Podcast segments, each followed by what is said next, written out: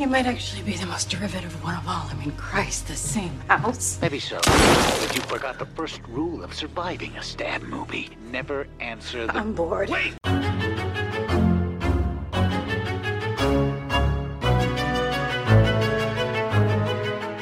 And welcome back to Horror Queers. We're talking Shucks No, a real house, real plumbing and everything. We're talking sepia toned recreations. And we're talking Mothman. And I'm Joe. And I'm Trace, and we're talking chapstick.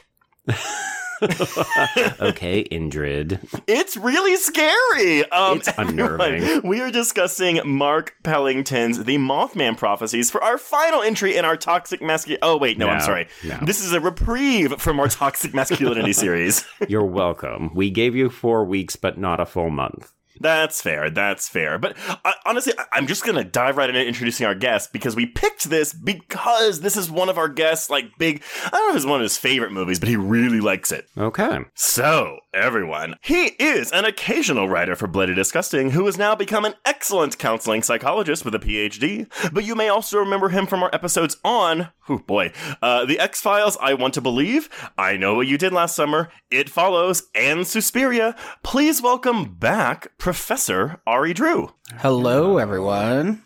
Hello. Welcome to the show, dear husband. Thank you. And this is, in fact, which I mean, I'm a little uh, offended you didn't know this, but this is actually one of my favorite movies. Well, I know you're really into the cryptid stuff, which is probably like a gross, like Oversimplification, Over- sure. oversimplification, yeah, of, of your interest, yes. You know, Ari, you famously like all that weird shit with the I do. creatures in the woods. yep, I, I sure do. I love that shit. Well, okay, I, but I know this, Ari, but why? Why is this one of your favorite movies? Ooh, okay. So, um, I would just say broadly, as far as kind of cryptid lore goes and general, high strangeness, which I have probably talked about on here, that term at least. Just in case, can you just give listeners a quick refresher on what high strangeness is? Yeah, it's essentially, I mean, there are a lot of different terms to describe these things, but it's essentially things that are difficult to explain using, you know, the basis of what we currently have available to us in science, um, as far as our understanding of the world and the universe. And so things like UFO sightings, um, ghosts, uh, having, um, any kind of uh, intense spiritual experience that isn't really easily defined would, they would be qualified as, uh, highly strange experiences. And do you have a lot of experience with the Mothman? Um, you know what? I, I've, it is one of my dreams to visit Point Pleasant, West Virginia, which is where, um, the whole Mothman lore began. Um, they actually do a Mothman festival every year. So I'm hoping, uh, you know, next year, maybe, um, our little, I have a little, um, high strangeness group that I, you know, occasionally we'll do some trips throughout the year. And so hopefully we'll be able to do a group trip there, which would be great. And I would love to, you know, just kind of be more in that energy. But yeah, I mean, I I love Mothman for a number of reasons. I would say this movie particularly because Mothman is my favorite cryptid. It just really it does a really good job of pa- uh, neatly packaging and condensing as much as is possible. And I'm saying this from someone who's read the the book that it's based on and who knows a lot, probably a lot more than the the layperson would about this stuff. Well, th- th- then we do for sure. Sure. Absolutely. Yeah. but it's something like uh, the way it packages a lot of the themes that are really prevalent um, whenever discussing the bigger concepts around high strangeness or theories. It re- does a really good job of representing a lot of them in a very streamlined way, which is really when I when I talk about the book in a little bit, it, you'll see why it was just a really big task, even trying to adapt that book in the way that it's uh, structured into something that ha- was like narratively cohesive. Because that book is nonfiction. Right. It's yeah, yes, and it's uh yeah the the John Keel who's the the writer of the book that Richard Gere's character is based on. Yeah, it's about his uh exploration of the Point Pleasant area and the um Ohio Valley area, uh ongoing that were just really weird for about a little over a year, 1966, 1967. Mothman is a figure that people in the area you know, uh, started seeing.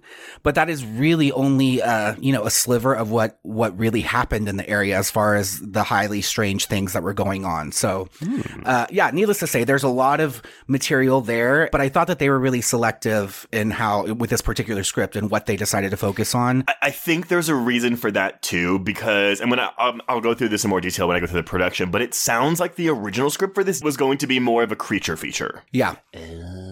Okay. Yeah, I remember reading that. And also, like, there are other Mothman movies out there that are straight up creature features. I don't think I've ever seen one. I've seen, like, uh, some documentaries and stuff. There, there is a documentary actually. So um, th- there is not a Blu-ray of this available in the states, but there is an Australian Blu-ray that came out. I want to say a couple years ago. Um, but it includes a 45-minute documentary on the Mothman.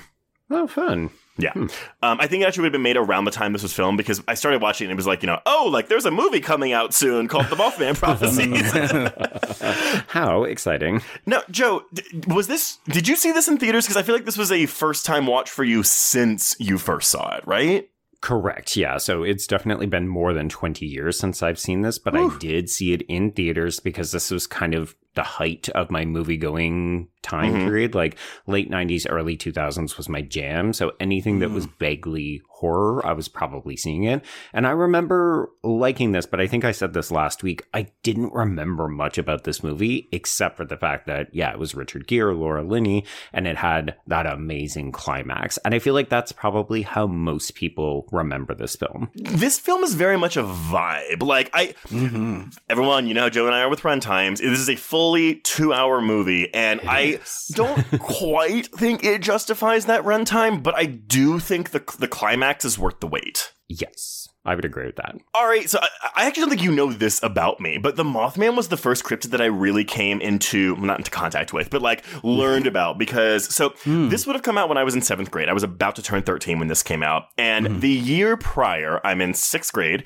and we get a project on, I don't think we called it cryptids, but I think it was like big legends or whatever. So it was like, hmm. Folklore. yeah, like lore. So we were all assigned, you know, the Bigfoot, the Loch Ness, whatever. And I don't remember if I was assigned it or if I just saw the word Mothman and I was like, that sounds cool. hmm And these are, you know, the early days of the internet being like a, a common thing. But I remember doing this project on the Mothman and reading in, you know, 2001 internet. Oh, yeah, there's a movie coming out called Mothman with Richard Gere. And my teacher did not believe me. you found that on the deep web and it's not real. so when this was coming out, I was actually really excited because I was like, oh yeah, I did this project of the Mothman like last year. I want to go see this movie. And I think I have a greater appreciation for it now, um, mostly because of age and because of my husband's interest in this stuff than I did back when I was 12. Because uh, I think I did, I think I did find this a bit slow and It's a little slow, boring. yeah. Yeah. But Okay, well, why don't we go into how this came to be? So, Mothman Prophecies was directed by Mark Pellington, who, um, unsurprisingly for anyone who has seen this film, comes from the world of MTV. And this is how he knew musical duo Tom and Andy, who scored the film. But here's the thing he spends 1984 to 1990 creating analog based promo. So anywhere from 10 seconds to 2 minutes for MTV. And during that time, experimental films of the 60s and 70s were big influences on him, which led to him playing with film emulsion, overexposure, opticals, infrared film, and things like that. hmm Because of this experience and what he did, his directorial style deviated from the norm a bit. So, where I feel like most directors will think about visuals first, put together an edit, and then soundtrack it after the fact, hmm he does all the sound first. Oh, interesting. Okay. In terms of like hiring, yeah, he hires a sound crew, the sound designer, the composer, and then he starts looking for visual stuff. But then in post production, at least with Mothman Prophecies, he would cut the soundtrack first and then edit around that. Yeah, I mean, that maybe explains why I felt the way I did revisiting this. Because I told you both off mic that I was having some difficulty, or not difficulty, I was surprised at the way that some of the editing was done and also some of the kind of recreation sequences because they do feel unlike what most people were doing at the time. I don't know. I was watching this. I was like, this feels very early 2000s to me, but maybe Yes. it reminds us, it reminds me of music videos of the early 2000s. Yeah, I think stylistically, there's a lot of uh, just like the types of colors used throughout the Mhm. film. Um, some of the the cuts, some of like the the weird, um, like you said, Joe, like the the shifts in the film during flashbacks or during uh, scenes that are meant to be um, kind of representing the weirdness going on. They feel out of place almost in that way. And but again, like I'm I'm happy to give my view on why I think that's the case because I I think it's a it's a really neat um, creative choice. I think in the context of this whole uh, story. Well, what are your views on why that's the case? So I think it's, I mean, I think it does a really good job of representing the subjective experiences that witnesses of strange things have. It feels like a very uh, you know, when you read into different accounts of people who who have seen, and this is independent of Mothman prophecies, but who have like encountered a ghost or a UFO or something that uh, was just really strange and bizarre. There's uh, there's a lot of sense of things feeling surreal, like time feels differently, and there's an energy mm-hmm. that people tend to report, and so I think it's just kind of doing its job. Of the film already has like a very um, creepy, highly strange vibe, and I mm-hmm. think again, like the score helps a ton with that. I actually just rewatch this. Um, I well, I I usually rewatch this a few times a year anyway, but but I actually in preparation for this, I rewatched this and I started it at like three in the morning, not Ooh. even remembering that it's two hours long. And honestly, like for me, it's just like throwing myself into this world. It's just like a really lovely feeling that feels like unlike you know other types of films that where maybe I have a little bit less of a of a personal connection to the content. So yeah, I think it's I think it's stylistically to kind of set apart the the surreal nature of some of these experiences and just kind of like it does in you know it maybe to folks memories who've encountered strange stuff it feels almost fever dream like like oversaturated mm. or like the zooming is really weird or you feel you know it feels almost like a like a nightmare and i think that yeah. there, there's something very right. like lynchian and surreal about that well I, there's something about even though this is kind of a studio film. I mean, it's Screen Gems as, as the distributor, and Lakeshore Entertainment is the, as the production company. So it, it, comes kind of from an indie scene, but it's still. I mean, this was a big release in 2002, and I'm. Mm-hmm. I'm surprised, honestly, because this doesn't feel very much like a studio film outside of Richard Gere, I guess. Yeah, it's got the big name actors. It's got a decent size, like this is what we would call a mid range film. We yeah. don't make these kinds of movies anymore, like films that are somewhere between about 20 and 60 million. They're less common. Let's bear in mind, so this comes out the exact same year as Murder by Numbers that we covered 2 mm-hmm. two weeks ago. That had a budget of $50 million. This is about $32 million. Yeah. Which is wild considering the difference in like the what they do with that money in this, mm-hmm. like the effects. Oh, yeah. I'd imagine that movie was probably expensive because of like Sandra Bullock. Sandra Bullock, yeah. Yeah. yeah. but, but, but, but, I'm sure Richard Gere got a big payday on this. And obviously, yeah, the bridge climax, I'm sure, ate a lot of the budget up. Mm-hmm. Right. Yes. But okay, so going back to Pellington though, so I'm, I'm going back into his career again. So, you know, he leaves MTV in 1990. He starts doing poetry films for PBS, commercials, more music videos. Um, he makes his feature directorial debut with the indie film Going All the Way. And I gotta, have either one of y'all heard of this movie? I have heard of it. Yeah, I've never, I, I don't remember if I've seen it. I'm gonna look that up right now. Well, it stars Ben Affleck, Rachel Weisz, and Rose McGowan. Huh. Okay. Oh, I definitely remember this poster for sure. I've never seen the movie though. Well, so he gets a $3 million budget for that, but then he's handed $25 million to direct a movie called Arlington Road. And there it is. Th- hey, Joe, have you seen Arlington Road? Uh, I've not seen it in a very long time, so my memory is quite dodgy. But I remember people being like, "Ooh, this is kind of a, a flashy but also trashy thriller." I love it. Well, th- that's what I'm saying. So, so Ari, it was one of the first movies he made me watch that I'd never seen when we started dating. He had the DVD and he was like, "Oh my god, like I used to watch this all the time when I was growing up." that's too funny. I remember people talking about like there's a twist in it, yeah. and I remember thinking, "Oh, is, is this like a weird sequel to Speed?" because it's Jeff Bridges and bombs, isn't it? yeah, yeah, partially. Yeah, yeah. it's basically Jeff Bridges and his wife Hope Davis. It's, it's, something about like I guess there were a lot of fears about terrorism in like the late yeah. '90s, um, before yeah. um 9/11, mm-hmm. of course. But it's basically that he gets new neighbors and Tim Robbins and Joan Cusack, and he thinks they are right wing terrorists.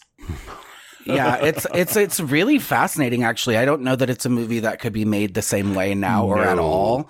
Um, That's why I laughed. Sorry, just for context, I laughed because I was just like, this would be made into a very different movie Yeah. if we made it nowadays. yeah, I mean, I think, I mean, I think of it akin to movies like um, topics like, uh, oh, Life of David Gale, like something that is Yes. very, very um, prickly for people, and, it, and it's very controversial to have films.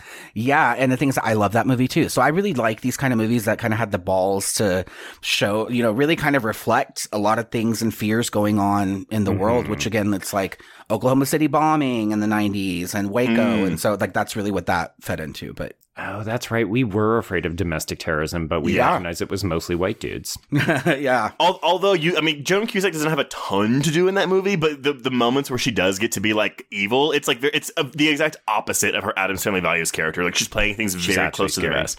Yeah. hmm Although I will say, Joe, um, you should have you seen Life of David Gale? Not in forever. Okay, I people hated it when it came out. Yes. Critics like it piled on it. Um, I we should watch that with uh, with Joe Ari. Oh, I love it. I no, it's and I and I'm totally like you know, aware that now if I were to show that to people who didn't know in advance what it's about, Mm-hmm. probably I would like piss some people off or like something like that. It's I mean it's kind of it's a kind of spicy movie in the terms of like the different messages p- putting. oh yeah, there. but that's what that's why it's so interesting. But um, Yeah. Kevin Spacey though. Um, yeah. Anyway, so Pellington is editing Arlington Road. Um, this would have been like na- late '98, and the head of Lakeshore Entertainment goes to him, "Hey, dude, I've got your next movie. It's called The Mothman Prophecies, and it's all about this weird shit that happened in West Virginia in the '60s." And as enticing as that pitch was, he passed on it because a he doesn't like multitasking, so he was still mixing Arlington Road. He was like, "Eh, I'm gonna take a break from films, go back to commercials, like do something easy for a bit." I don't Right. Even know if he read the script, which um it was written by Richard Hatem.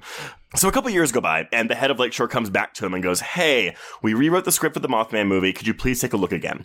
So he reads it and he passes on it again because this version of the script was basically a hokey creature feature that just didn't interest him. And every subsequent draft they gave him kept trying to make this Mothman creature very overt, which again he was like, "I don't do like creature feature type shit. That sounds stupid." Right. But he couldn't get the script out of his head, and he was like, Well, there's a way to make this good. So he went and read the source material, John Keel's 1975 book, The Mothman Prophecies. And Ari, I know you've talked about it a little bit, but is there anything else you mm-hmm. want to add onto it before I kind of go further into the production? Oh yeah, yeah, absolutely. So I've read, I've, I've revisited this book again. I read it first for the first time, maybe like seven, eight years ago. I've been revisiting it the last week or so just to kind of refresh my memory. And, and I don't know, it's just a really interesting book because it's very much like procedural vignettes. You know, it's kind of like him reporting about different encounters he's had with people in the area, um, doing interviews about weird things that have happened to them. Mothman, of course, is a part of that. You know, people seeing um, seeing this big winged creature that resembles a moth and meets a man, I guess.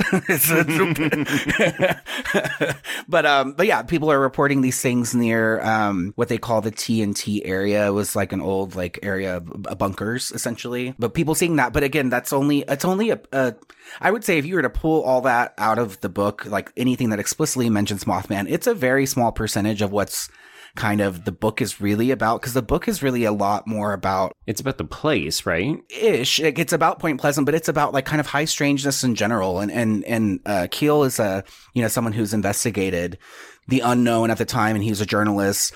Um, and he he was just very fascinated by this and the different accounts and the similarities across accounts.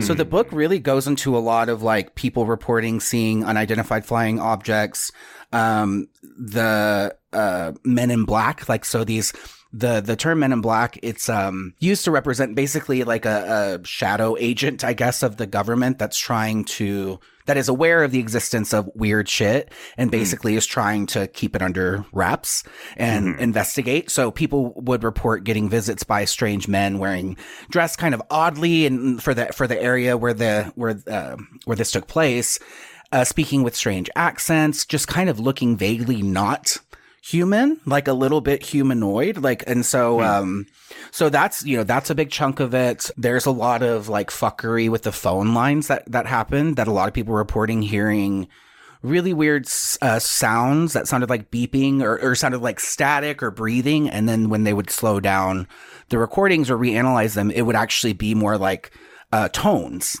like slow okay. tones that they were hearing. So so there's a lot of weird shit that happened, and there's even like talks of like people reporting poltergeists in their homes fucking with their houses after they'd seen something weird in the sky. So it really expands really a, a big chunk of what constitutes high strangeness at all. Well, mm-hmm. So do you think though? I mean, like, because this is not like a one to one adaptation of the book, right? It's more like we're taking elements, or I guess witness accounts, and incorporating them into this story ish. Yeah. So, so what it really does is it kind of, I want to say it takes the vibe and theme of the book and attempts to streamline it a bit more through the story of the Mothman.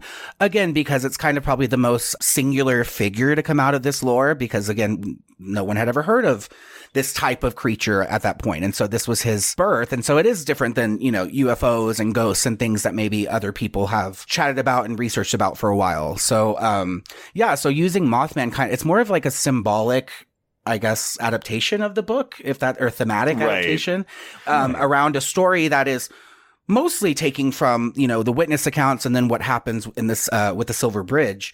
Obviously, it takes narrative, you know, a lot of narrative liberties to make things flow differently. But sure, the um, all of the things that you see, the weird things that you see happen in the movie, there's at least some kind of analog to that in the book of someone recounting something very similar to them, even if it wasn't the characters uh, inspired by the real people. Well, Pellington liked the book a lot more than the script um, because, according to him, there was a lot of space there for visuals and sound design. So again, he's he's yeah. going back into like what he knows best, which makes sense. So he asked the Lakeshore Entertainment guy, he's like, "Hey, give me a month, and I'm going to hire two of my friends to do a rewrite of the script." And these guys, Lewis Clark and Ernest Marrero, they were big into film noir and film subjectivity in a way that Pellington liked, and so they changed some of the reactions of the script to things to make it more oblique. Um, they took away a lot of the expository answers the script gave and the right. over explanations, and they mm. then would introduce more questions instead of giving those answers, which uh, interestingly enough was frustrating for some reviewers at the time. I saw a lot of critics that were like, it doesn't seem like it knows what it wants to do or what it wants to be. And when you hear like what, what Ari just talked about, it's kind of like, well, that's kind of the point. The point. Yeah. Oh, I would also argue because I mean it very much sounds like the book is written in the same way, but like Richard Gere is a journalist, so it naturally makes sense that he would be going around conducting these interviews, asking questions, getting answers that lead to new questions and new avenues for him to report and investigate on. Yes. Yeah yeah that is literally um you know something watching the movie again now you know with years after after reading the book the first time and then just kind of dipping back into it and having more awareness now of my own, you know, deep dives into high strangeness and, and just weird things in general, you know, like mm-hmm. kind of like these really cosmic mysteries that people have been kind of obsessed with for, you know, forever since the dawn of time. Like it's, it's one of those things that it's, makes life a little more interesting to think like, hey, what we know right now and what we see um, what if that was just like a sliver of what's really there? And this is really what it what it gets into. And I think as humans, you know, when we're approaching topics like the unknown, the supernatural, the spiritual, the otherworldly, we only have our own you know, kind of like our own scripts and schemas to apply to that. So we try to understand that through what we already know as people. You know, this is the logic mm-hmm. of you know, being a human on planet Earth.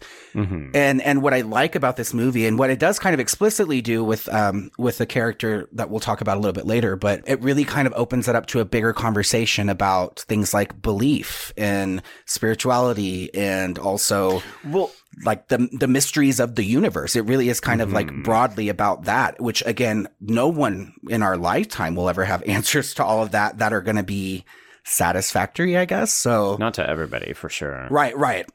And even like one of the reviews I saw that was like, oh, like he can't decide if he wants the Mothman to be a demon or a mythical figure or a that monster or whatever. And I'm like, that's, that's the, the, fucking point. point. yeah, yeah. Oh, I have a lot to say about that.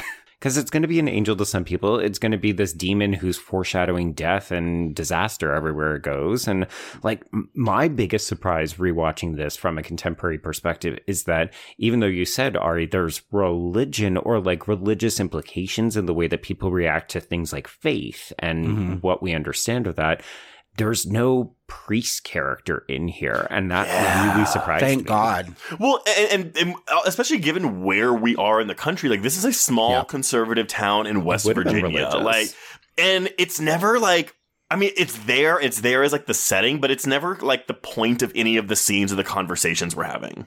Mhm. Well, I think what I think the interesting part about that is how you know I think one of the lines even is um you know with uh the Gordon character who is uh, Will Patton Mhm. that's um is oh like we're like we're Christians like we're you're lucky I'm a Christian because he could have shot him or whatever the case is so like because he's good people. yeah, that nod, but I think too, it's like this idea of like, okay, what happens then whenever your belief system, which includes certain things being real and certain beliefs, um, kind of get turned on their head a bit because this other stuff happening is just really bizarre and doesn't fit in that box. And so I think Right. it's a really like, it kind of is a, a perfect spot for this weird shit to be happening and for people to be like really kind of questioning, like, what does this mean about life and us and reality? hmm Well, okay. So after they they they, they use that book, you know, and they they turn this version of the script in, and Lakeshore sends this version over to Richard Gere, who. Uh, okay, so here's the thing. It sounds like he was, I don't want to say the mastermind behind this, but very much like a driving force behind wanting to get this movie made. So I have to mm-hmm. wonder if Richard Gere is like a secret cryptid nut. Um, or, hope Or he saw a juicy part for himself. well, or, or he read the book and was like, oh, because also, you know, the marketing of the film very much used the based on a true story that was so mm-hmm. popular at this time. Yeah, so, right. Nevertheless, they sent him the script, and Richard Gere was like, oh my God, I, th- this is it. So he meets with uh, Pellington over dinner in New York and discusses, and they all discuss the vision for the film. And Lakeshore calls Pellington the next day and is like, hey, Gere loved it. Let's go. We're going to do it. And I have to believe that the only reason a movie that, ha- that is about Mothman got made is because it had a big star like Richard Gere championing it. Mm-hmm. Absolutely. I can see Sidebar. This is the same year that Unfaithful comes out, so this is a very good year for Richard Um, Gere. This is also the same year Chicago comes out. Oh, Jesus oh my gosh! Okay. He was he was killing it. So it's really funny that when you're like, oh, Unfaithful, okay, Chicago, Mothman prophecies. What an mm-hmm. interesting 2002. One of these things, a little bit different than the others. well, so interestingly enough, though, for the role of Connie, the Laura Linney role, they had actually met and wanted Joan Allen. Could see it. Well, I, I totally could too. But mm-hmm. Richard Gere had done Primal Fear back in 1996 with Laura Linney, and he was like, no, no, mm. no, no, no, I want her. Please ask her first. Such a good. That's a great movie too. Yeah. oh, so that good, so, so good. good. I love it. Yeah, Laura, so so a little bit of, of trivia again, and I'll chime in here when, Yeah. when I can. So Richard Gere's character John Klein is based on John Keel, the journalist, Mm-hmm. but he's kind of split. Keel is split between that character, and then there's like a, a character The Alan later. Bates character. Yeah, Alan Bates' character. So he's kind of split between those two. Uh, Laura Linney's character, like the analog to her character in the book, is actually um, Mary Hyre, who is a journalist in the book. So it's not a, it's not a police person. And Mary Hyre actually had, I think she has a niece named Connie. So I'm guessing that's where they got her her character name And from. that's why Debra Messing's character is named Mary. Mary, right? And then, um, and then would uh, so. Yeah, it was. It's really kind of interesting how they chose, but I, it's kind of like a reinterpretation of a thematic reinterpretation where it's like, yeah, this is kind of the story you know, and we're gonna tell it through this lens. And so, Right. the Gordon character is actually based on a very popular per- the person who met in real life uh, you know, quote unquote, Indrid Cold, um, who reported like being very close to Indrid Cold. And this is, oh, his name is Woody Derenberger.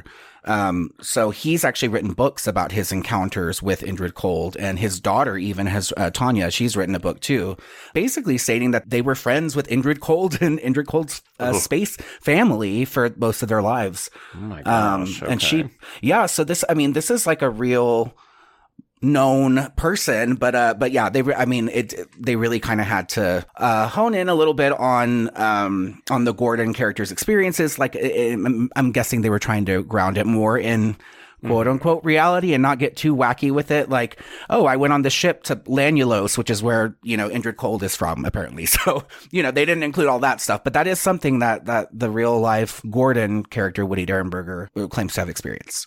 Well, so okay, so they move into filming, and the shoot, which took place in Pittsburgh, um, which I found very surprising, uh, seems to go over well. Um, after all the script rewrites, everyone was like, "Hey, yeah, we're not doing a creature movie. We're never going to show this creature, minus like one bad s- split second CGI shot in the first 10 minutes of this thing. Oh, Trace, by the way, the reason they probably shot it in Pittsburgh is because it's got that industrial feel to it, right? Because this is Yeah. meant to be a bit of a like mining mm-hmm. natural resources sort of Yeah. location. Exactly. But yeah, they never had a studio breathing down their neck, being like, "Oh, can you like b- get make it more creaturey? Can you get more scares in?" Well, with the exception of one particular scare, but I'm gonna save that for the plot summary. Okay. But when it came time to market it, everyone was struggling with the word Mothman. Um, there were hesitations about having that word in the title of the film because. Sure. I mean, ask my sixth grade teacher. That sounds really stupid. Um, so at one at one point they were going to call it the Man in the Dark, but then someone was like, "Well, instead of calling it the Mothman, why don't you just call it the Mothman Prophecy?" It's like that sounds more, Ominous. y- yeah. And so they were like, "Yeah, sure, let's do that." Can you imagine the men in the dark and you show up just waiting for what? A slasher? I mean, that title is not representative of this movie. That's it comes at night syndrome. That's like, where's the it? Yeah. It doesn't mm-hmm. come at night. Yeah. Where's the foot? Where's the foot? oh my god, we hit a boot. Throwing some scary movie in there for y'all. So, okay, The Mothman Prophecies was released on January 25th, 2002, against a slew of other new releases, including A Walk to Remember, The Count of Monte Cristo, and Kung Pao Enter the Fist. So, well, hmm. well, I was kind of like, oh, January, this seems like a weird time to release this movie because, it, uh, again, at the time, well, I was going to say at the time, this is when like shitty horror movies would come out in January. But, Sure. I mean, even like, I mean, Count of Monte Cristo is pretty good. A to Remember is like critically eh, but like people love it. yes. It opens in the number six spot with 11.2 million and goes on to gross 35.7 million uh, domestically and 19.6 overseas for a worldwide total of 55.3 million against that aforementioned production budget of 32 million dollars. I was going to say, I remember this being not a bad start, but that's hard to come back from, even with a budget that is sort of mid tier. Yeah, and it it makes the money back before marketing costs, so it wasn't a flop. But I, I don't think it was the slam dunk success they were hoping it would be. Right. I'm just curious to like as to what kind of slam dunk success you know they were thinking this would be. It's such a strange movie with with a it's got cult appeal, right? It definitely does. Yeah. And I think I think it actually hit that sweet spot where like everyone who was curious to see it did see it and probably loved it like I did. I just mean like, but uh, if you're making a movie, you give it a budget of thirty-two million dollars. You hope probably that it makes at least double that. Or you're hoping for a big video rental, as we mentioned Yeah. in Murder by Right. Numbers. This is the era where, okay, well, this will probably do double the business on DVD. I wonder. Okay, maybe that's why January and February were always like the doldrums, right? Because is there something about Oh, because I mean, it would take six months for movies to hit VHS slash DVD sometimes. Now we're talking Halloween. Yeah, so, so you you have it in theaters in January, make whatever money it can, and then by the time summer hits, kids are out of school, you've got the video rental services. Mm. Right. Hmm. Maybe that's what it is. Maybe we know. cracked it. Maybe we got. Here's the thing. I know at least one of our listeners has got to have worked in either a blockbuster or some other kind of video rental store. Let us know if you think that could be the case. I did work at Blockbuster, but but only from like 08 to 2010. I'm talking like managers, the people who made the decisions, not the people who rented the movies. Oh yeah, well, Not the underlings like not yet. Yes. the people with the the minimum wage workers.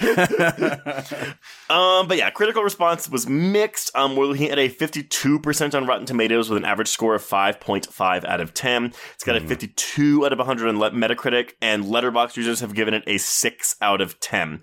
That's really all I have. Although I will say, um, because this is particularly timely, um, last month, so in October of 2023, Mark Pellington announced that a streaming series was currently in development, while stating that further details would be revealed at a later date. So, of course, this is we're in November of 2023 right now, so we don't have those details, but um, I'm very curious. I am so excited at the prospect of this. I think It's It- perfect. It this is. could see a great renaissance. I will say though, uh, as soon as I read that on the cheat sheet, and I'm curious to know what you two think about this, I can imagine somebody like Cognetti, the guy who does the Ooh, Hell House. Hell House. movies. I can imagine him tackling this in the same way that he does his visuals for those films, and it could be like that would be weird and interesting. Hey, Well, okay, but Yeah. do you think it would be like a, a scripted series or would it be like a, a paranormal investigation series? No, there are too many shows like that, um, and also like the those areas like Point Pleasant, and there are some other kind of smaller communities that are famous because of things like this. But again, like I don't, I don't know that like um, they could get funding and really like get the community on board to make a whole thing like a whole docu series about it in a way that Hollywood would, just in the way Hollywood would. And so I'd imagine it is uh, because of all the um the content in the book. Even there are just so many different like kind of one off stories that they could adapt. You know. Multiple Right. seasons uh, around these things, and maybe even, and maybe even fictionalize some of it and tie some things together in a really cool way. So I don't know. I'm excited. I think it could be a really cool you know mixed bag of just weird shit and i would and i hope they hold on to that because it is that's kind of what makes it so intriguing to me it's just like that very strange off-putting vibe Well, I think it's something that would be easier to get made today too than it would have been back in 2002. Right. Right. And I think the appetite for something like a TV series mm-hmm. version of this is also better because there's just more places you could chop it around to. Like back in the mm-hmm. day, you didn't have streaming sites in 2002 that you could just be like, hey, do you want eight parts of this scripted cryptid series? Mm-hmm. yeah. Yeah. And i think too like uh, you know general audiences are maybe more likely to be into this now like maybe more interest it's not as much of a i mean it is still a, like it's its own niche in the well, I world think we but can thank like the yeah. internet for that though, right? No, for sure. The internet, and I think just in general, like there's a lot of interest in high strangeness. Like think about all these Discovery Channel and Netflix mm-hmm. shows about ghost hunting and things like that. That people are really they. I mean they they do well. I mean they keep making them, so someone's watching them. Well, I do think though, I mean like cryptid adaptations, be it film or the in the rare instance television about cryptid type things, um, tend to not be great. Um, like I, I, I Ari, I know that we have you have like some Bigfoot movies that you really like, but like there aren't there isn't a long history. I'm gonna say specifically horror leaning cryptid films, like. The documentary stuff that you watch, I think, is more on the up and up. But like you know, we got a lot of schlock coming out of cryptid. Oh no! Like as fiction goes, like there there are very, I would say, very few like what people would consider quality films and or shows about cryptids, like Bigfoot, even anything kind of spooky like that. I think part of the struggle is actually what this film does best, which is how much do you show? How much Right. do you hint mm-hmm. at? How do you create atmosphere and scares even without either having to blow your budget and, you know, oh, I guess we're going to have to pay for a Nessie. That's Mhm. going to be $10 million. But I think that's what makes the Mothman so interesting because uh, the movie and it sounds like the book itself is about the people in the town, not the creature itself. Whereas a lot of the horror, like fiction versions of these things are like, oh yeah, it's a monster killing people. But how wild is that? Because as horror fans, we're always complaining that we don't give two fucks about human characters. We just want to see the monsters. We want to see the kills and that kind of Yeah. stuff. So Mhm. I don't know. I think as much as this movie is about a three star for me, so I think I'm falling into that average. Yeah. I think that it gets certain things so fucking right. It does. It's a fascinating movie. I, I think I find it much more interesting than like rewatchable, if that makes any sense. But uh but yeah, yeah, I don't know. Uh but but on that note, let's talk about what happens in this movie. Okay, but maybe before we go into this plot, I think we should have a conversation about what specifically is attractive about cryptids and maybe the Mothman himself or herself or itself to queer people. Well, I will say so. Um, two of my favorite favorite figures, and and these are like investigators in high strangeness, are Greg and Dana Newkirk, who um they they created the show Hellier, that's become a bit of a cult phenomenon in the um, high strangeness circles and then the circles of people who like to watch weird stuff, um, especially real weird stuff that appears to be rooted based on reality, based on, you know, people's real experiences. So, um, they're just lovely. They have a podcast called, uh, the Haunted Objects Podcast. And so they talk about, um, they collect. They have a museum of haunted Ooh. objects, and they tour. They just toured, and they're just really lovely humans. Um, I am in like the you know the VIP fan club or whatever, where, so we get to like sit in and do like live seances, and they do Q and A's, and they're very interactive with their with this community. But I, I bring all that up because they love Mothman. Um, that, that's you know a lot of interest in that lore. It, it it actually informs a lot of what happens in the Hellier story that they that they told. And so one thing I believe it was Dana. Um, they had an episode on the Mothman uh, prophecies film, and they actually had something I believe from the filming or from Point Pleasant that they were you know talking about as the object of the week or whatever. Um, but Dana really pointed out like there's a lot of talk about perspective and about what do you bring, what expectations are you bringing to experiences that are typically unexplained or uh, anomalous. And so this idea of like, and the film touches on this, like if you think, if you think it's a it's a demon, you're going to see a demon. If you think it's an angel, you're going to see an angel. So it's, and this is something I'll get into in a little bit, but you know, what she talked about is like Mothman is, is symbolic for that community and kind of bringing the community together and, and representing like, hey, we all like kind of experience like this is a very strange thing. Uh, a strange part of a community's identity to, to really be, I mean, you, they, they have a Mothman statue. They, like I said, they do their Yep. festival. Um, by the way, Google the Mothman statue. That that boy has some cakes, got some ass. I was actually going to reference that as like one of the weird things because uh, I discovered that kind of like the Babadook, the Mothman has become this kind of sexualized creature figure within the queer community. So he. It's Yeah. often depicted as like a quite tall, very muscular, often half naked creature that people are like, ooh, you know, I would swipe a credit card in that statue's ass if I ever got over to Point Pleasant. I definitely will uh, when I do. Um, but yeah, no, I think you know, kind of to that point though, is is she kind of just kind of highlighted in general high strangeness. It's very um, fringe, you know, like it's very much a space for people to fully own their weirdness and the things that they're interested in, and hmm. that is inherently queer. Mothman is inherently queer because it's an othered you know, it's an othered experience. It's a, it's this, you know, inexplicable anomaly in time that happened in this community that was by all definition very traditional. So, Right. Yeah. I mean, I see it as more, it's like a, it's a representation for the otherness and for being different and being confusing to some people, you know, like, I mm-hmm. don't know. Hmm. So maybe that, that feels inherently just super queer to me. Yeah, that was definitely what I encountered when I started to look into cryptids in general. And I knew I didn't have to go very far because you were going to be here to answer I was going to all say, the J- Joe, questions. y- you got to come on one of these ghost hunting trips with us and just experience it. Well, that's the thing. Yeah, I mean, I, I like what you said that it it feels almost like a community, right? Like people Mhm. are uniting around these shared values and interests, but they are on the fringe, they're on the margins, they're outliers, and yeah, are you talking about cryptids and cryptozoology, or are you talking about queers? And maybe there's an intersection, and I'm willing to bet there is. There totally is. There totally is. And actually, um, so there is a theory that was proposed. I'm trying to remember the um, the writer's name, George Hansen. And so basically, it's this idea of what is common among these weird experiences that people report. And so uh, he proposed this um, idea that there are three um, components to the what at that he called parapsychology, but basically just anything highly strange. And so that tend to be um, typical. And so one of them is liminality. So the idea of being in a transitional space. Mm-hmm. So this is like there are always there tend to be a lot of sightings of weird things along bodies of water, along uh, that are like rivers, uh, uh, bridges, places that see a lot of human traffic, but no one ever really stays in that spot.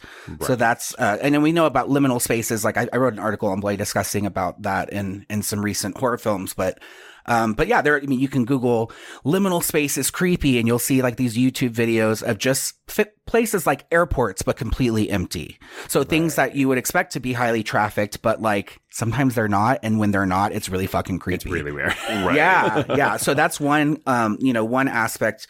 So again, that would make sense if we're if we're to believe this theory. Like, oh, there's a the Ohio River, there's a bridge. So yeah, of course, liminality. It's a people are flowing through this area. And then uh, marginality. So it's like people who are on the fringes, people who are like less likely to be believed, I guess. Um, so, Mm-hmm. you know, like queer people, you know, it's things like, um, the weirdest shit happens to the people who are kind of on the edges of society. It, it feels like, um, and looking at a lot of these accounts and whatnot. So, uh, so that's really fascinating to me because again, you think about like a rural community, like it's a bit, it's a bit on the fringes of society. It's not like the hippest place, right? So Mm-hmm. makes sense. Why would, why would Mothman or UFOs visit New York City? I don't know. Like, I mean, it's, it feels more like, Well, ask Independence Day. I was going to say Independence Day. I'm curious about that, Ro- but Queer director Roland Emmerich has words for you, sir. Whereas I just flash back instead to the faculty with Elijah Wood saying, you know, they're not going to go to these big cities. They're going to go through the back door. Uh uh well, I, I, I'm pretty sure that line was a direct nod to Independence Day. 100%. yeah, I would I would imagine too. And um and yeah, this uh and then uh, anti-structure is another is the third. Essentially, it's this idea, you know, these this is all about ideas of like being on the fringe or being in a space that's very there's fluid energy going through it. So there's a lot of people going through but no one really stays. There's a lot of people here that like, oh, maybe if they were to tell this story to a national news station, they would be laughed at because they're like, yeah, you just sound like a kook from the country. So, Right. um, so yeah, this idea of like, and this idea of, of someone who maybe is like just generally not likely to be believed. And so again, it's a, it's a directional thing. I think it's a really fascinating way of just kind of acknowledging the queerness inherent to these experiences and how a lot of it has to do with being on the outside of what others would consider normal. hmm oh man. Well, thank you for that. Um, I really man, am that's- Professor Ari tonight. This is lovely. just not about the field you actually have a PhD right. I don't in. ever get to talk about this, but No, that's why we're here. Well, let's talk about Debra Messing before she disappears from this movie. Oh my God. Okay. yes. So, the film opens with overhead shots uh, before Washington Post reporter John Klein, aka Richard Gere, ditches his holiday because, yes, folks, apparently this is a Christmas movie. Um, in multiple timelines too. right, yes, several timelines. So he's ditching the holiday Christmas party so that he and his wife Mary, who, yes, is played by Debra Messing, they want to go and fuck in the closet of the house that they're going to buy. And this is lovely. Looks great. this is one of the horniest couples I've seen in a mainstream film. Seriously. I And mean, they're incredibly hot, so who can blame them? uh, guess the age difference between Richard Gere and Debra Messing. I'm not shading. I'm just at playing a game. 17 years. Close. It's about 19 years. Okay. Yeah, it, it was weird because I definitely remembered her being in this movie and thinking, oh, I wish she was in a bit more of it because I liked her. Yeah. And then realizing, when was Will and Grace? Is this before or oh no! after? So this is like really peak Will and Grace because I think Will and Grace Yeah. started in '98. So this they would have been in season like three or four when they were no season two or three when they were filming it. Season three or four when it was released. Okay. Because this is then weirdly stunt casting, right? A hundred percent. I, Yeah. rem- I remember twelve year old me being like, "Oh my god, Grace is in a horror movie."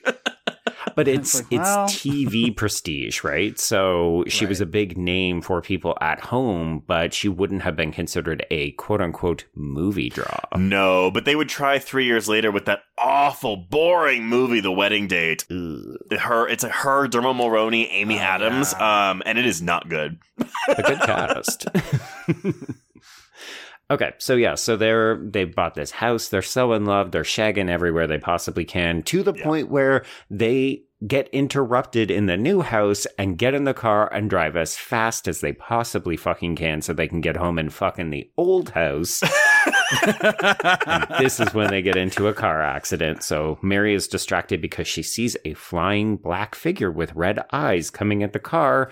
And we get this pretty solid car accident where she just smashes her head Yeah. into the driver's side window. So this is the only like true like real glimpse of the Mothman we are going to get. I mm-hmm. like that it is a split second shot. If you freeze frame it, it looks like shit. Sure. So I appreciate the restraint. Yeah, this is how much I think you can get away with. Apart from, you know, we we do see a manifestation of Indrid Cold, and I always assume that he is a human form of the Mothman, but I don't know. Maybe you two would disagree, but yeah, I don't know that I want more of this. I don't need this thing flying above the city at later stages of the film. to be honest, it's it's the witness accounts that I find the most scary. Like when, when- I, I'm jumping ahead, but when that woman's Mhm. like, I saw it standing out in my backyard. Its head was about a foot away from those branches, so that would make it Eight eight feet tall. And I was like, just hearing the accounts of it to me is scary enough. Yeah, that's the thing too. The book is has, has so much of that. Um, Mhm. That's what makes it really effective. Is just you're reading. It's I, I would say like if you can uh, listen to an audiobook, even it's just kind of nice to hear someone tell the story, um, you know, uh, verbally. But like, uh, yeah, like even just moments of revisiting some of these, I was like, oh damn, that is some creepy shit. So I'm interested, and I'm going to give full credit to Bloody Broad's podcast because this is the only reason I was even thinking of this film. but uh, seven years later, we get a Mila Jovovich film called The Fourth Kind, and that Oh. one's about Yeah. Alien abductions. I Mhm. never saw this one because it did not look super great, but it does have a similar kind of investigative recreationness to it, right? Yeah, it kind of does. Um, it actually, it, the thing with that movie, and it's it's okay. Um, I think it Well, has some and, really uh, wait, effective. wait, wait. I- I'm going to say though, this is one also that Ari made me watch. Oh, I don't even remember. I don't even remember that. But okay. Yeah, That's- no, because you you kept being like, oh my god, Mila Jovovich and the aliens, of fourth kind. you have to you, watch it. You do love her. Yeah. so I, I do We do love, love her, her. and uh, but it's a thing where it's like I, I remember when it came out, the reception was not that positive, but it was very much Mhm. playing because it does this weird thing where it shows you the real footage. And then Oh. shows you the Mila Jovovich footage, which is a reenactment of the real so footage. so the so the issue with that though is the real footage is also fake in that movie. Ah. So they're both. But I feel yeah. like people didn't know that. No, it really they really were full on just lying to people. Um, and that was a big. I think that was a big issue with that movie. Like it was literal straight up lies, like trying to pass off this, um, you know, staged footage as as archive footage. But there, I mean, I get the there there is they do have very similar, I guess, like uh energies to them to a degree and again like i think it has they it touches on other aspects of the lore that actually are really reflected in a lot of these other things like the owls and because the Mm, owl, owls yeah. play a big part in that movie and that's something that has linked has been linked to like ufo activity and all this stuff but um Sure. Even to the point of David Lynch and Twin Peaks and stuff. Yeah, we're yeah. talking about the owls have seen things. yeah so uh yeah it's uh kind of same ballpark but this is a much better execution okay. well, I, I think fourth kind's probably the more hokiness of it.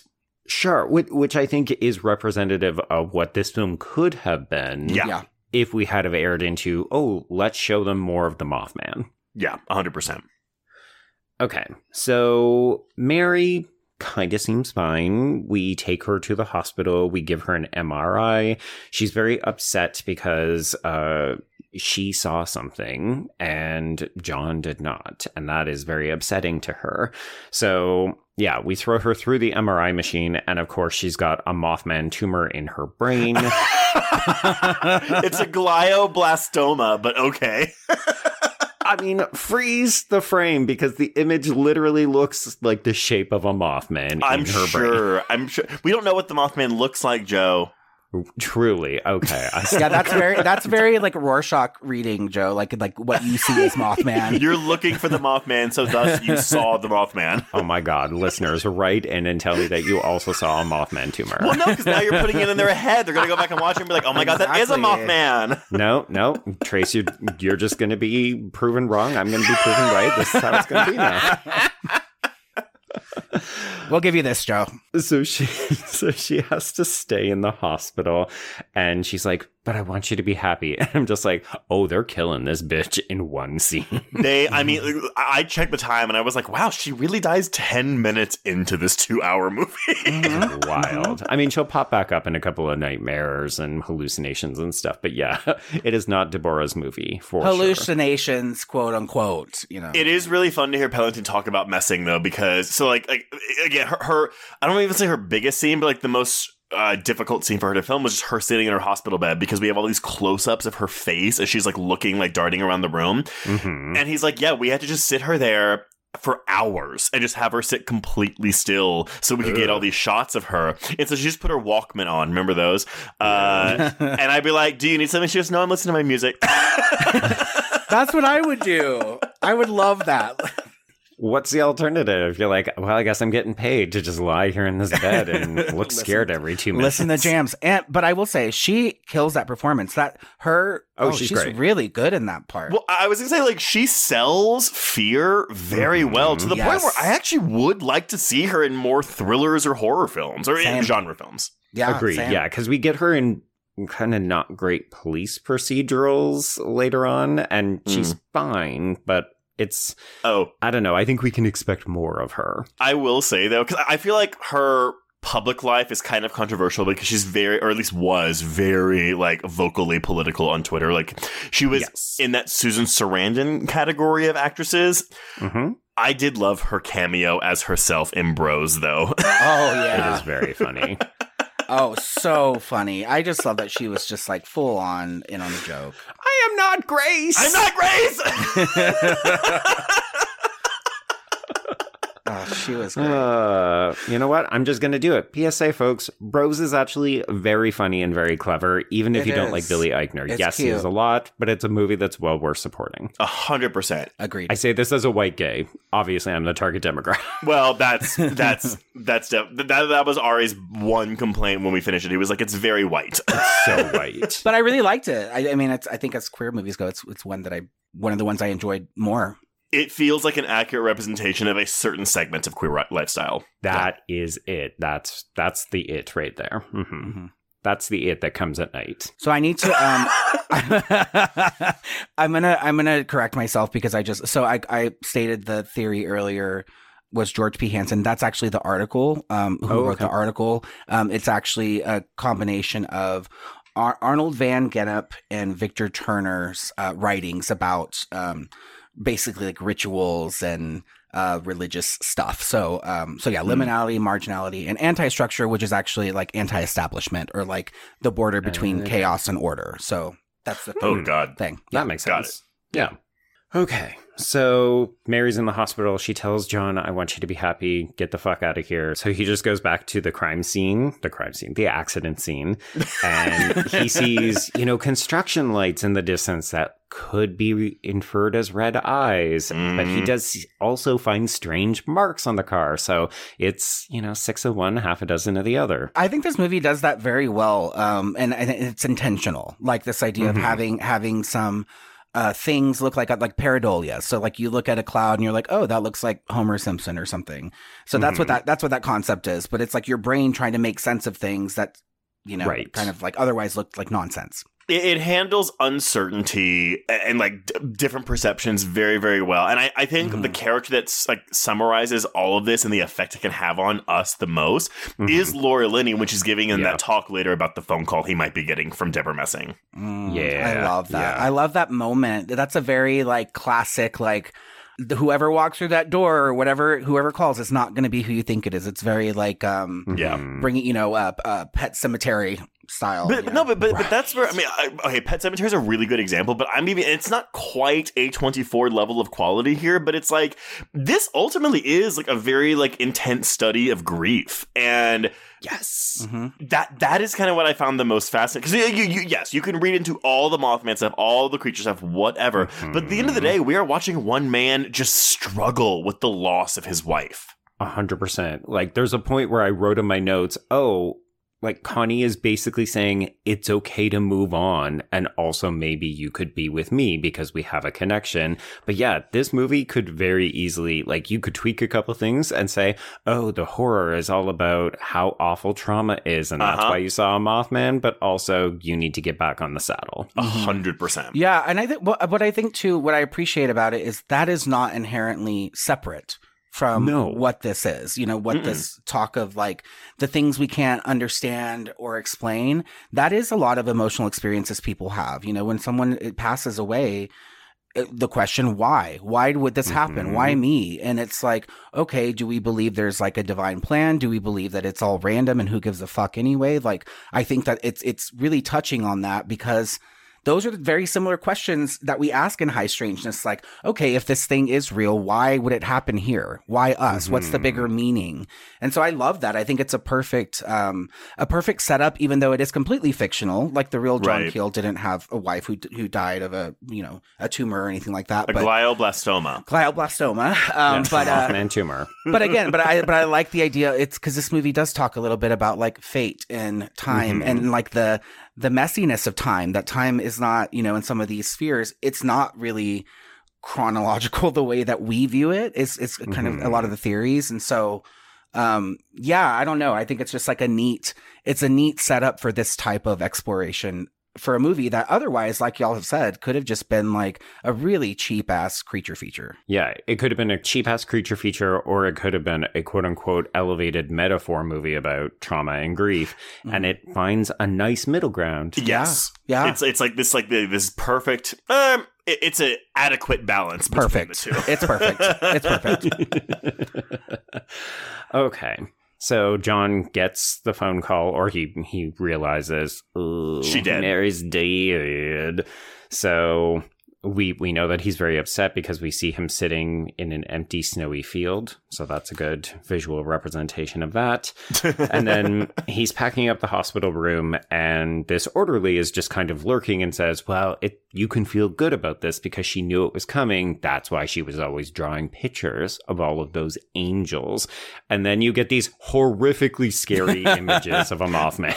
I was say, uh, wh- which okay. I, uh, at first, I was like, "Why the fu- how the how would you misconstrue any of this for angels?" However, mm-hmm. I and I could be wrong. I do believe I do believe in biblical lore or whatever you want to say. Yep. Like you can't look at angels because they are so They'll burn your fucking eyes out. well, I don't want to say horrifying, but like it's just something where it's like the human mind can't comprehend what an angel looks like. So Mhm. I guess I could see how someone who leans religious would view these as drawings of angels. Yeah, I mean, ish. I mean, angels. I, I- like again, uh, I'm looking it up. But like in Ezekiel, there's a description about angels being covered with eyes, which is what I always remembered Oh, um, of like biblically accurate. So I'm like, that's fucking gross. Like, I, I'll Oh. take the the human with the with the cute white wings. I, I, I, I will say this is like kind of related, but kind of not. But there's a video game series called Bayonetta about this woman who's a slut who has like guns on her hands and her My feet. God, Trace. But I mean, like, but like, she's a good slut. Um, but but she fights angels, and the angels in the game are like. I don't want to say accurate representations because no one knows obviously what an angel looks like, but like th- they they take that quote like oh they're covered in eyes, so like this they're really grotesque looking Yeah. angels, and it's really cool. but so what she was drawing was fucking creepy, and I don't know that I would have looked at that and been like, look at that cute angel. Yeah. Also, hey, orderly, what the fuck are you doing looking through her drawings? Are those your business? Mind Maybe she business. shared them. That's a thing. People do that in hospitals. She's like, you know what? I'm dying. Would you like to see my art before I go? it's like just one more. I gotta get the red eye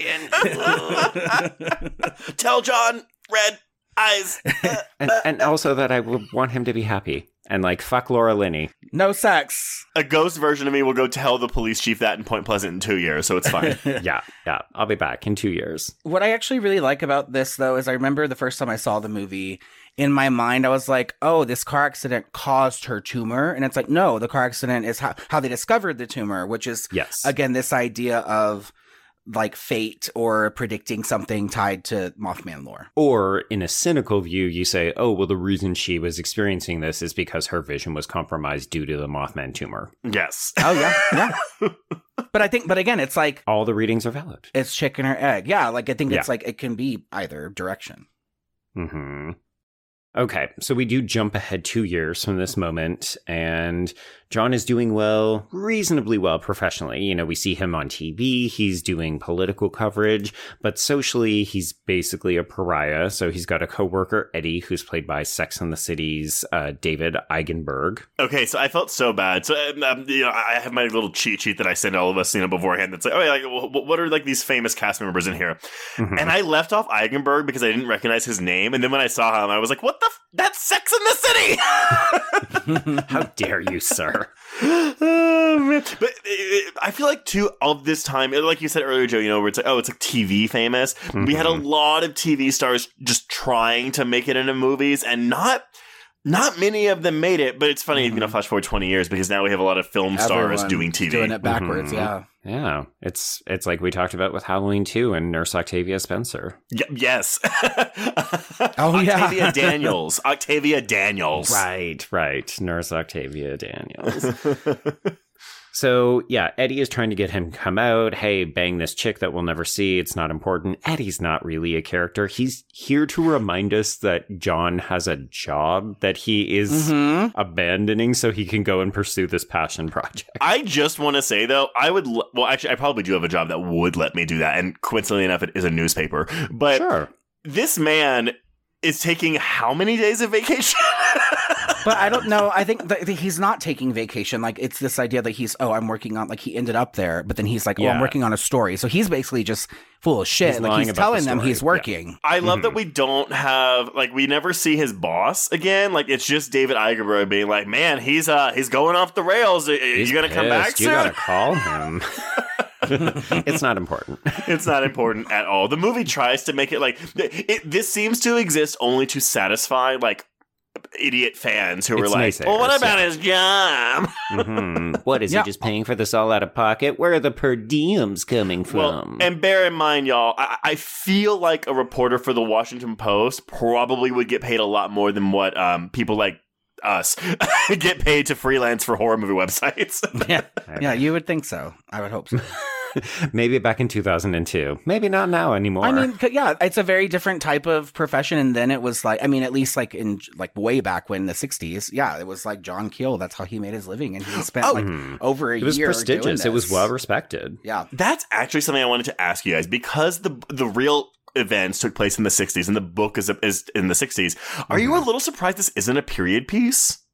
I don't think it makes it sellable. You know, I think I like that it's not. I like that everything's just kind of a little bit off because it really also leans into this idea of like, in another reality, this is maybe how this story could have played out, and it would have maybe Right. been offset by thirty years or something. And this character actually, so that's it's like very much multiversy, um, is what it, what Right. it feels like to me when you read the book and watch this. Look, I, I don't think there's anything in here that's like, I mean, outside of the use of cell phones, which we have Mhm. plenty of that, like nothing here is like, oh, like we couldn't have just set this in the 60s either.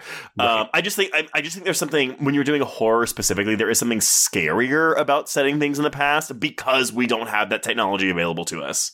hmm Mm. I do think it increases your production costs though, because then you Yeah. have to have different costumes, different Mhm. cars, and that kind of stuff. I mean, I don't know that it's exponentially more expensive, but I, yeah, my belief is, oh, this is already a bit of a hard sell concept. Do Yeah. we want to also make it a period piece? Yeah. I, I just I, I have this belief that there's a big warehouse in Hollywood that has a bunch of cars hundred cars from every decade. from every era. and there's also trains in there and planes. Trains, planes, and automobiles. Oh, wait, Mhm. planes, trains, and automobiles. There we go. It's just a giant, giant fucking warehouse. It, it's like that the car garage in Mission Impossible Ghost Protocol. Yeah, Sure. everybody Not Fast knows and the it. Furious movie. as Everyone everyone, knows as everyone knows, obviously. that one very specific reference. Yeah. it, wa- but, but that's a really high tech garage, and so that's what I'm believing. Truly, yes. you can get a car. You can get crushed by a car. Anything you want. It, it's like it's like a vending machine where you press like A two and you just get lifted to Yeah. wherever the car is. I love it. I love it. okay, so John is driving to go and cover something political. It doesn't really matter. Doesn't we just know that he needs to drive and go and do it. So he's en route to Richmond, and in the middle of the night, he he heads out because he can't sleep, and his car randomly just loses power and stops on the side of the road. So he gets out and he's walking to a nearby house. He clearly feels like he's being watched. And I do want to recognize the camera work in a lot of these outdoor sequences is very. We are in the point of view of something and people Yeah. are constantly being watched. It's like Mhm. we're flying in the sky. It's very evocative. I like it. Well, that's a, it's a, again a lot of lo- a lot of the visuals and like the flashy visuals like do feel very of the time. Yeah. Mhm. But I like how ex- how experimental Pellington is being with this. And I think that comes from his I mean, thank God he wasn't the writer because I don't know if he would have been able to like put together a cohesive story about this, but Mhm. I enjoy literally watching this movie. Yeah, even in the quote unquote slower parts of the film, we're often doing these very flashy transitions, Mhm. courtesy of editor Brian Berdan. Or, yeah, we're moving the camera around like it's going out of style. And that's, it's interesting. I noted on your cheat sheet, Trace, uh, cinematographer Fred Murphy also did Stir of Echoes. And I would say Yep. that feels Uh-huh. like this film. Okay, so so it's it's a combination of that. It's Fred Murphy cinematography, but as you said with with Berdan's edit, editing. So Mhm. Burdan comes from the school of David Lynch. So he had Ah. edited like Blue Velvet, Wild at Heart. I mean, this isn't Lynch, but he did like Natural Born Killers. Um, and our- our favorite movie, The Net. Oh, I The love the Net. net. Actually, oh, but you know what though? Here's more of like similar things though. U Turn, the Oliver Stone movie. Mhm. Domino, Oh my God. Forgot about that. Crank. My name is Domino. I am a bounty hunter. the weird one oh god the weird one um underwater and. Mm-hmm. bo- the boy and brahms the boy too Oh boy. Okay. but yeah I, but I I think you can see a lot of b- both the cinematographer and editors like like trademark signature things in this movie Yeah. So John is out walking. He's looking for help. He goes to this house and he knocks and is immediately greeted at gunpoint by Gordon Smallwood, who is played by Will Patton, as well as his wife Denise, who is played by Lucinda Jenney. And they basically hold him hostage until Sergeant Connie Mills, Laura Linney arrives. And the argument that they have is that they've been stalked by John for the last couple of nights at exactly 2.30 every morning. and lord help you if you want an explanation for this um you're not gonna get one Well, it, it's just one of the many random occurrences, right? We learn Yeah, that people have been of- seeing mhm. things that they're getting random phone calls, and you just accept it, or else you're not going to like the movie. that that that wasn't a critique it's just more Oh, so like th- th- sorry th- this is what the film is going to do that's what i'm saying you know we're like, oh we're, we're removing the answers from the script and replacing them with Mm-hmm. more questions that's what we're doing here so if, you, if if any of these mysteries arise and you're hoping for an explanation Nah. that's not what this movie is doing No, it's also not what high strangeness is. It's uh, like Joe said earlier. It's like questions beget other questions. Like it's Mhm. answers, and then you get new questions, and then it's yeah. I think that that I love that though. I like and I like a film that does a really good job of like putting you in this really bizarre scenario really quickly, Mhm. and and it and you just go with it, and it works. It works Yeah. for like what the movie is doing. Yeah, like in some ways, this opening to me feels evocative of uh, Silent Hill, right? You Yes. randomly end Yes. up in this Mhm. town and you've got to ask questions and meet people to try to find your way through. oh But a lot of the time, it's like, mm, I don't know. I'm just going to Actually- keep going. silent hill is kind of like the version of this movie that incorporates both what this movie is trying to do and, the creature feature aspect yeah Yeah, Yes. Yeah, for sure. so true. Yes.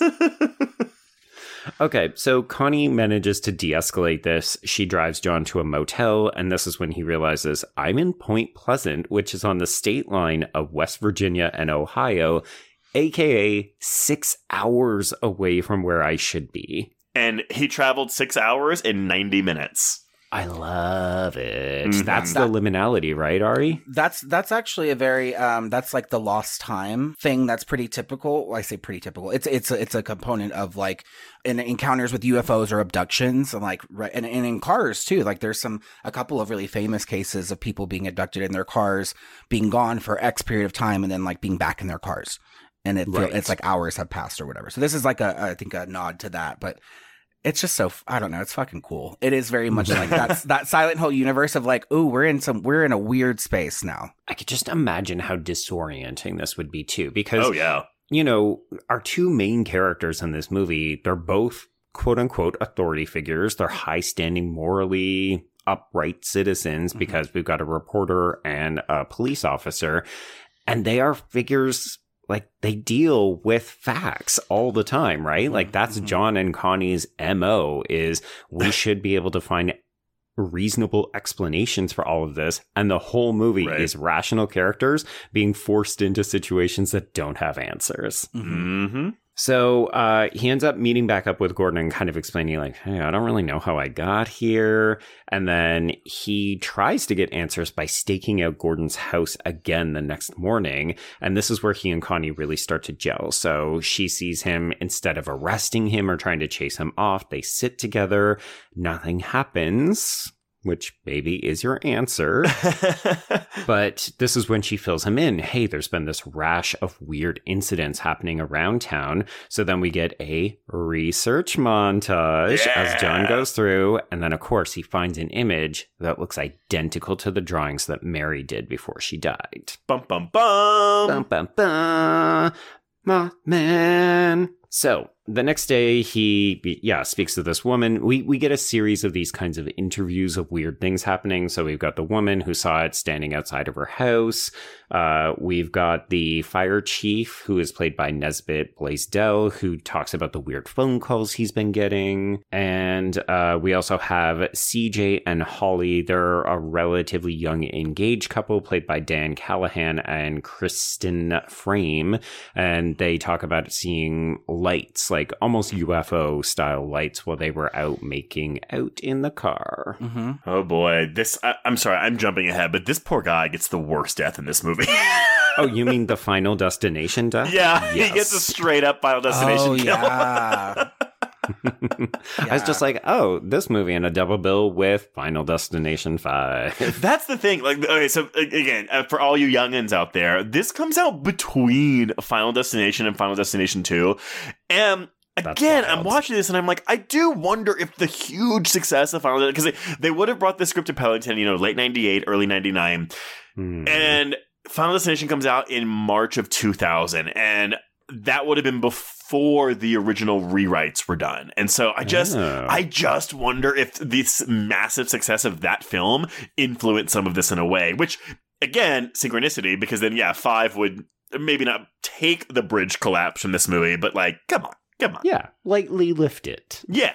Yeah, I think. I mean, I think it would have been um, like really not um, possible to tell this story using the book as the source material without including the bridge collapse. So, Yeah. No. but but I think, but definitely, how much of it they show, which is way more than you would expect with a movie of this scale, and the way it's executed is so effective. That's what I, I I didn't remember the the bridge sequence being that prolonged, and it's like a lengthy climactic set piece of this film.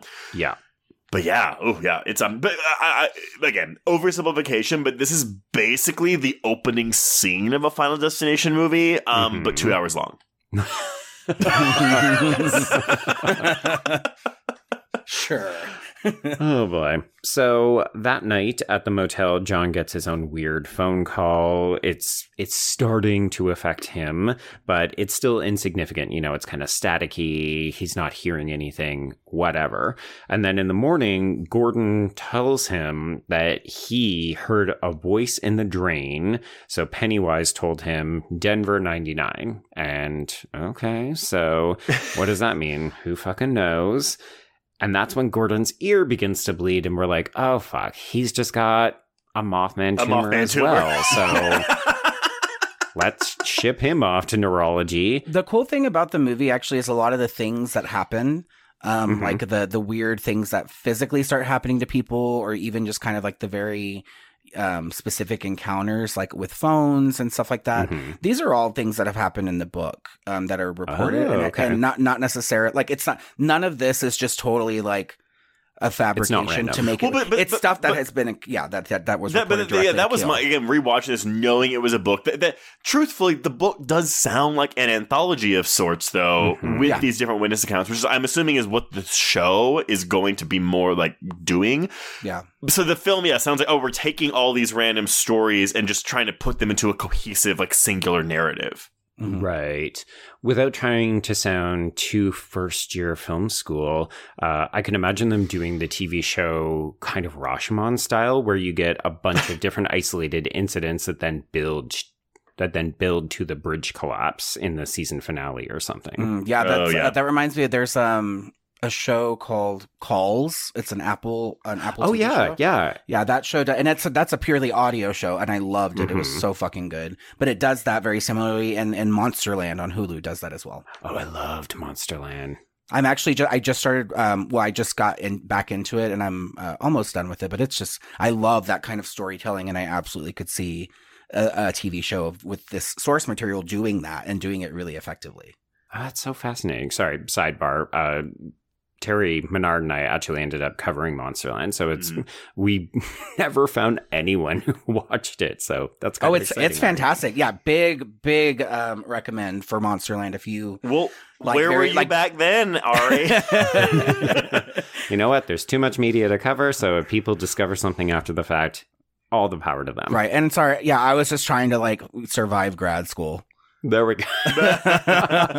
oh, you mean you don't just snap your fingers and they give you a PhD? Come on. yeah, exactly. Okay, so Gordon ends up getting the all clear. So this is not the same situation as Mary. He is not dying. He is still panicking about it, but that's kind of Gordon's MO. He's a little bit high strung. High strangeness, you might say. Yes. So we go to the diner and we're getting food, and then, oh, what's happening on the TV except a Denver plane crash that Whoa. kills 99 people? It's one thing when you move to Denver, you start noticing a lot of more movies and shows are set in or around the Denver area. Well, sure. If you're looking for something, you see it more often. Actually, Yeah. that's a that's a really good um kind of like a thing to bring up in the context of this. This idea of Mhm. like um your attention, it's uh, uh your bias to see things that, you know, are are they catch you more. It's like, "Oh, I got this Honda Fit and now I see Honda Fits all the all over the place." Yeah, when you notice things, they start to notice you back. oh my god, what were we just? Wa- oh, oh, oh, because uh, we we uh, we watched that Jennifer Lawrence movie, No Hard Feelings, uh, yesterday. And Laura Benanti pops up, and I'm like, I, I swear to God, Laura Benanti. Mhm. like I noticed her on Younger uh, Joe, like when she was Oh, like yeah. that villain lady, and Yep. ever since then, I feel like I see her in every single fucking show I ever watch. Yeah, I mean, I felt the same way when we were talking about Sarah Sherman on Chucky, and then Oh. I turn around and she's literally in the new Adam Sandler "You're So Not Invited to My Bat Mitzvah." Oh, yeah. that looks cute. I want to watch that still. It is cute. um, yeah, Yeah. Oh, so what I was going to say, Joe, this is a fun fact. Lauren Benanti, I didn't even think about this too, but like, oh, she's uh, one of the moms in the Gossip Girl reboot that we covered. she is. And she just showed up in the new season of The Gilded Age. so what we're saying is we can play Six Degrees of Kevin Bacon with Laura Benanti, who is not in this movie. Well, but Right, actually, Uh, I think I think we talked about oh with Patrick Wilson last week. She comes from the world of Broadway, Yeah, she does. Yes. hmm so which honestly, I wonder if Sutton Foster knew her from Broadway, which Oh, is why she got the role in Younger. Yeah, I mean, like it may not have been a one to one, but it was Yeah. probably like, "Hey, Laura Benanti," and she's like, "Yeah." Oh my god, I love Laura Benanti. Oh my god, Laura.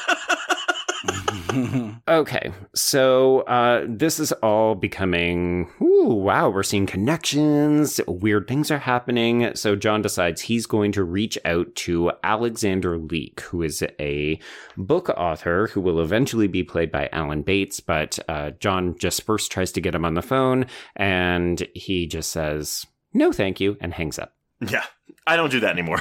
I don't do that anymore. and Alexander Leek, his name, his last name backwards is a reference to John Keel. Keel, yeah. Oh, nice. Okay. Okay. Yeah.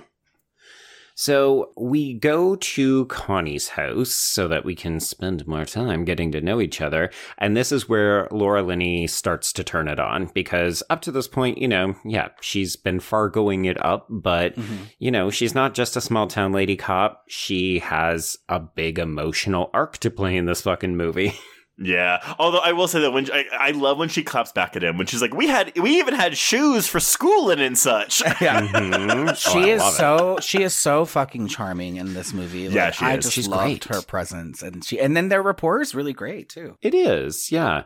I like that they have chemistry, but it's not forced. Like you can totally Yes. buy her calling him to come back for Christmas, but it's not Hallmark level of schmart. Yeah, yeah, yeah. L- Like we're not being like, "Oh, we got to get these together by the end," because remember, he's still grieving his dead wife. Mhm. That's what the Well, it's been two movie's about. years. It's about time he gets over that. well, it's only been two minutes for us, the audience.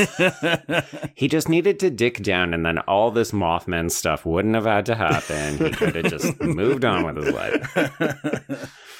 Okay, so yes, Connie walks him through this dream that she had. And I love the way that Linney plays this because she seems morbidly fascinated by it, but also when she says she accepted it and she kind of went with it, even though she was dying by drowning, surrounded by presents, she makes it sound almost happy or it's not such a bad thing. I, I will say, so like I, I didn't remember most of this movie since I hadn't seen it in 21 years. Um, Mhm. but I have like her delivery of "Wake up, number 37," like Mhm. lives rent free. And like when I heard it, I was like, "Oh my god!" I've thought about that line delivery at least once a year for the past 21 years. yeah, it's definitely one of those things in the like just kind of a creative liberty of the movie at making that a point. And and actually, I, I want to say like the number of people that actually died in the bridge collapse was different. It was not. was it higher? It wasn't 46. thirty six. Yeah, it wasn't thirty six. Oh, Um, which I think it's weird that they didn't just go with the actual. But again, it is what it is. But um, Well, but I okay, okay. N- Not, not to have like a whole sidebar about the, the ethics of doing it because it's not a crime It's story. true crime. Well, i- i- yeah. So we we are taking a very real tragedy, and I could Mhm. ima- I could imagine someone who's related to one of these victims uh, being like. The Mothman, like, why are you putting this? And I would argue, like, hey, this movie is actually a very like mature version of whatever Mothman thing you're thinking of. mhm. But we're also changing those kind of details like that. Although maybe that's the point to like distance it further enough from the true story, even though we're marketing it as the true story. I don't know. That would explain changing the number of people who died, just to say, yes, we're obviously doing this story. The name of the bridge is exactly the same, the town is the same. Yeah. But we're not specifically referencing any particular murder victims except for this CJ kid, who is really the only identifiable person we can see who gets killed. right. But was he even a real person or based on a real person? He, yeah, he was based on he is based on probably a number of of like teenagers or young adults that would go Got out it. to this Ah. area and go to Makeout Point, and then they witness some weird shit. Like people would go to certain areas, um, like the TNT area, or like I want to say, um, Woody Derenberger's house, to like basically camp out and look for things in the sky for a period of Hmm. time. Makes sense. So Gordon that night sees a flash while he's parked near the chemical factory, and then the next day he relates back to John this uh, conversation that he had with Indrid Cold, and this is, I would argue, the first substantial. I call them recreations. You could call them reenactments, I guess they're very interesting visually. Like they really do keep your attention. It does feel like music video editing, which makes sense given the director's background. I was gonna say like, uh, and uh, obviously Ari will probably laugh at me because I have no point of reference for like Nine Inch Nails. But I remember when we were doing the Cell, ep- no, Mhm. when we were doing our episode of the Cell, I went and I watched a bunch of Nine Inch Nails videos because they Yeah. were inspiration for Tarsem Singh in his visual style of that film. And so watching this, I was like, this feels like a Nine Inch Nails music video. There's definitely some editing there that feels very much like uh, that industrial type of like artists and, and the imagery that Mhm. they used to use back in like the 90s. Yeah. For sure. So, in this conversation with Indrid Cold, Gordon learns that there would be another disaster, and then he brings out the newspaper, and yup, 300 people were killed near the equator. Bam, here we go. Ecuador.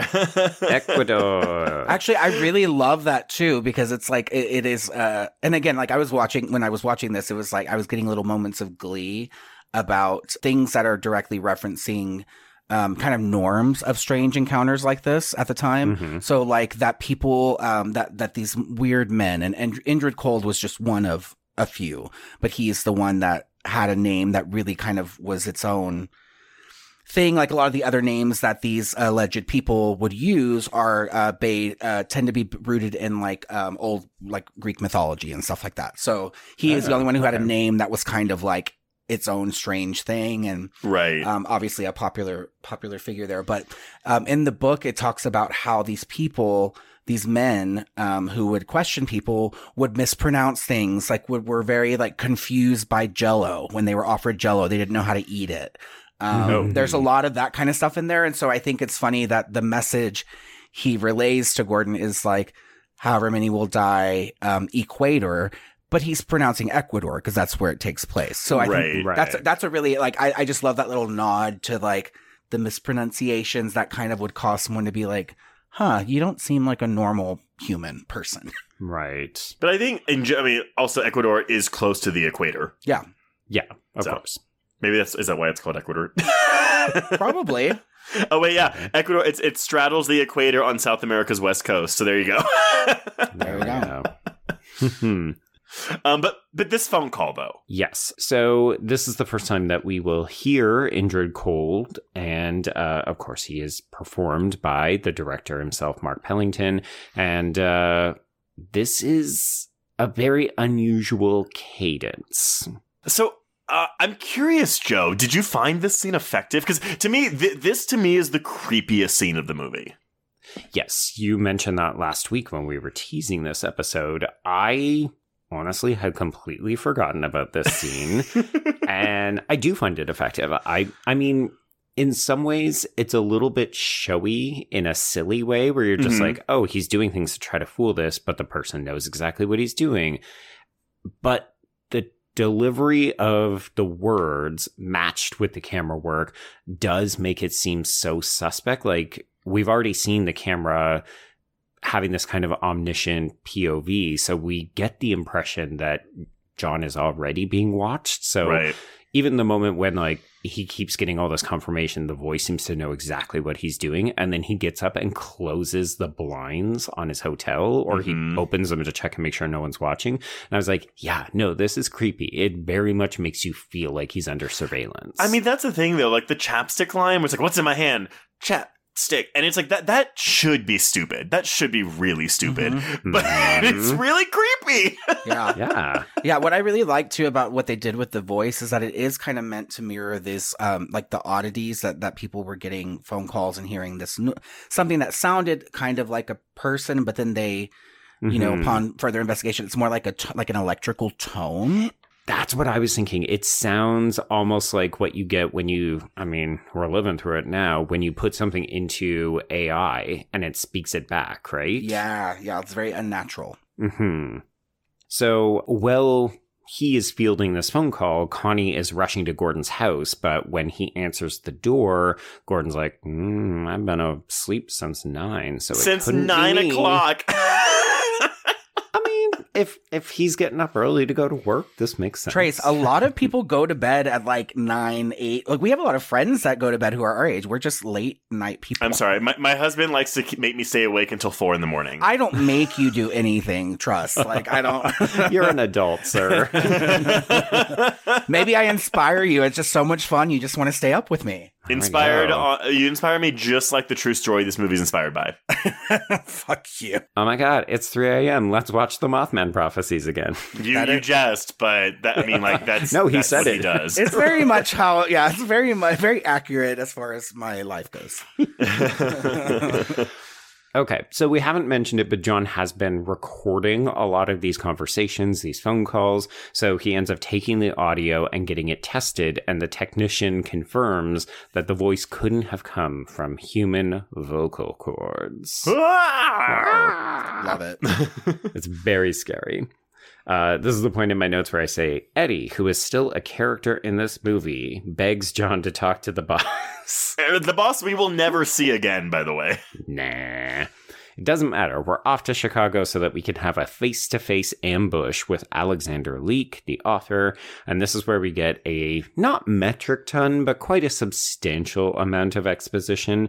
So we It's- learn what moths represent. We learn that uh, these kinds of creatures have always been around. They can't be explained rationally, and they're often associated or seen or heard from before disasters. So, what I'll say about this part that I particularly love is that it really kind of is a is a really nice summary and an Mhm. understandable summary of a lot of the bigger concepts in the the book and in the study of some stu- some areas of high strangeness study too. Um, it's it's how do we interpret these things? How do we, you know, what is it? Um, how do we make sense of it? And so, what I really like about this is that it kind of hints at a bunch of different you know potential uh explanations for this but ultimately saying you're going to Mhm. always try to find an explanation and it's always going to escape you because it's kind of like beyond our our intelligence Right. and our understanding so Yeah, so so a concept that I think is really important to bring up is the idea of ultra terrestrials. So you all are probably Hmm. familiar with extraterrestrials, which is like, oh, there's something from outside of of our planet and they're coming to visit us, and that's what aliens and UFOs are. So the idea of ultra terrestrials, Keel, um, you know, really highlights as being not um not necessarily rooted in geographically in that way. It's more like um, across a threshold of time and space that we can't perceive. So, uh, so not that these things are coming from outer space; they're actually coming from another, basically another um, reality or timeline. Or Mm. or dimension that's that's accessible from Earth, but they can just essentially pass through, and that's actually a really Ah. um, that's kind of a I know some folks that view that as a really universal belief about a lot of unexplained things like Bigfoot and ghosts and things like that. Um, it's like crossing that barrier where it's not a tangible, yes, that thing fell from space and it's here now. It's more like it can pass through. So that's really I what I love about that is the idea that he ultimately comes up with in the book is uh, is very much leaning into like kind of explaining how we end up believing what we believe. And this idea that ultra terrestrials are all of these things that it's like one it's like this one energy essentially that appears differently depending on who like he says depending on who's looking. Um and Right. Indrid Cold very directly says that and I love that delivery of like what do you look like? It depends on who's looking. Because that's really like Right. the this this that's this theory in a nutshell. It's really like the the reasons uh, why these things exist, like the Nessie of it all and Bigfoot and Mothman, is because a group of people have seen it that way. And that's how their brains are interpreting it in the same Oh. way that people are, you know, have beliefs in God and angels. Or, Well, say uh, to angel, it's the same way people like view angels, right? Like, It what is. does an angel look like to you? Does it have a Oh bunch of eyes, or is it a person with wings? So we were just making fun of that orderly, and now it's like, oh, well, of course, he just saw things differently. well, no, and I, and I think that's really like, that's a big, a big um, point here in this whole discussion of this topic is that really like, is there a unifying unknown force out there that actually is just one thing, but everyone sees it differently depending on their cultural influences, depending on their life experience. And that's what that's what I really love about this type of stuff is that it can you can really start talking about bigger things like that. Like what exactly is are these belief systems if you are, you know, if you say God is this thing, what makes it that different from this other system? That has very similar values and whatnot. So So, but uh, Ari, so I, I, I, I'm hesitant to ask because I'm kind of like, well, do you think there's a motivation for Indrid Cold or the Mothman? Like, what what do you think is the r- i- i- if there can even be a reasoning assigned to this creature, this thing, this entity? What is its purpose? I mean, again, I think that is like the big question. That's what people mm-hmm. spend like wri- writing essays and doing research, and even like modern paranormal researchers asking questions like that. It's it's something that I don't know that we would ever really understand that. Like if there was any kind of proof, because it depends on what theory you're ad- adhering to, right? Right. If you see them as forces of evil, then they're here to cause disasters. Exactly. And if you see them as angels, then they're here to warn you. Right. And I even I even think um, you know, just kind of thinking a little bit more widely, I guess, like uh, there's another, you know, there are some people who would believe, oh yeah, that like these are spaceships, they're coming from outer space. This is an alien figure, essentially. Okay, Mhm. that's one belief. Okay, these are intradimensional, so it's an ultra terrestrial. Okay, that's another belief. Um, the places that um, you know, kind of uh, fall under the category of having um, you know, lots of uh, liminal space, uh, anti-structure, marginality being present. That that that that generates these creatures. So if you've ever seen the film um, The Empty Man, the idea around that is so I don't know if you all have ever heard of like a, tulp, a tulpa or an egregore, but basically Mm-mm. these are um, spirits or entities rather. So a tulpa is so like it's like uh, imaginary friend becomes sentient essentially. So yeah, it's this idea of like we create this being through our thoughts through like and so uh yeah the the idea of a tulpa is like individually like i've had all these thoughts to the point that they got so powerful that they created this entity. So that's that's a theory that some people have or uh, an egregore. That's like a group of people who they all have these same thoughts going on or this all this energy and it creates this entity. So that's another explanation for that some people would throw out there you know like because in the movie and this is a spoiler if you haven't seen the empty man but the idea is like this this protagonist has or i guess this group of people have created this entity uh, because they joined together and it basically it was intentionally created through their minds, through shared thoughts and and all of Hmm. that. So that's a little bit I like mean, again, wacky, you know. But uh but it kind of is like that's why this stuff gets a little it can get really complicated in the sense of well, what do you think this means? What do you think its purpose is? Because it really depends Sure. on, on what lens you're looking through. Well, that and I mean, a what you described to me also sounds like a criticism that could be leveled at most religions, where people got together and they decided they wanted to believe in something, and then they made mm-hmm. it real. Yeah. Not that.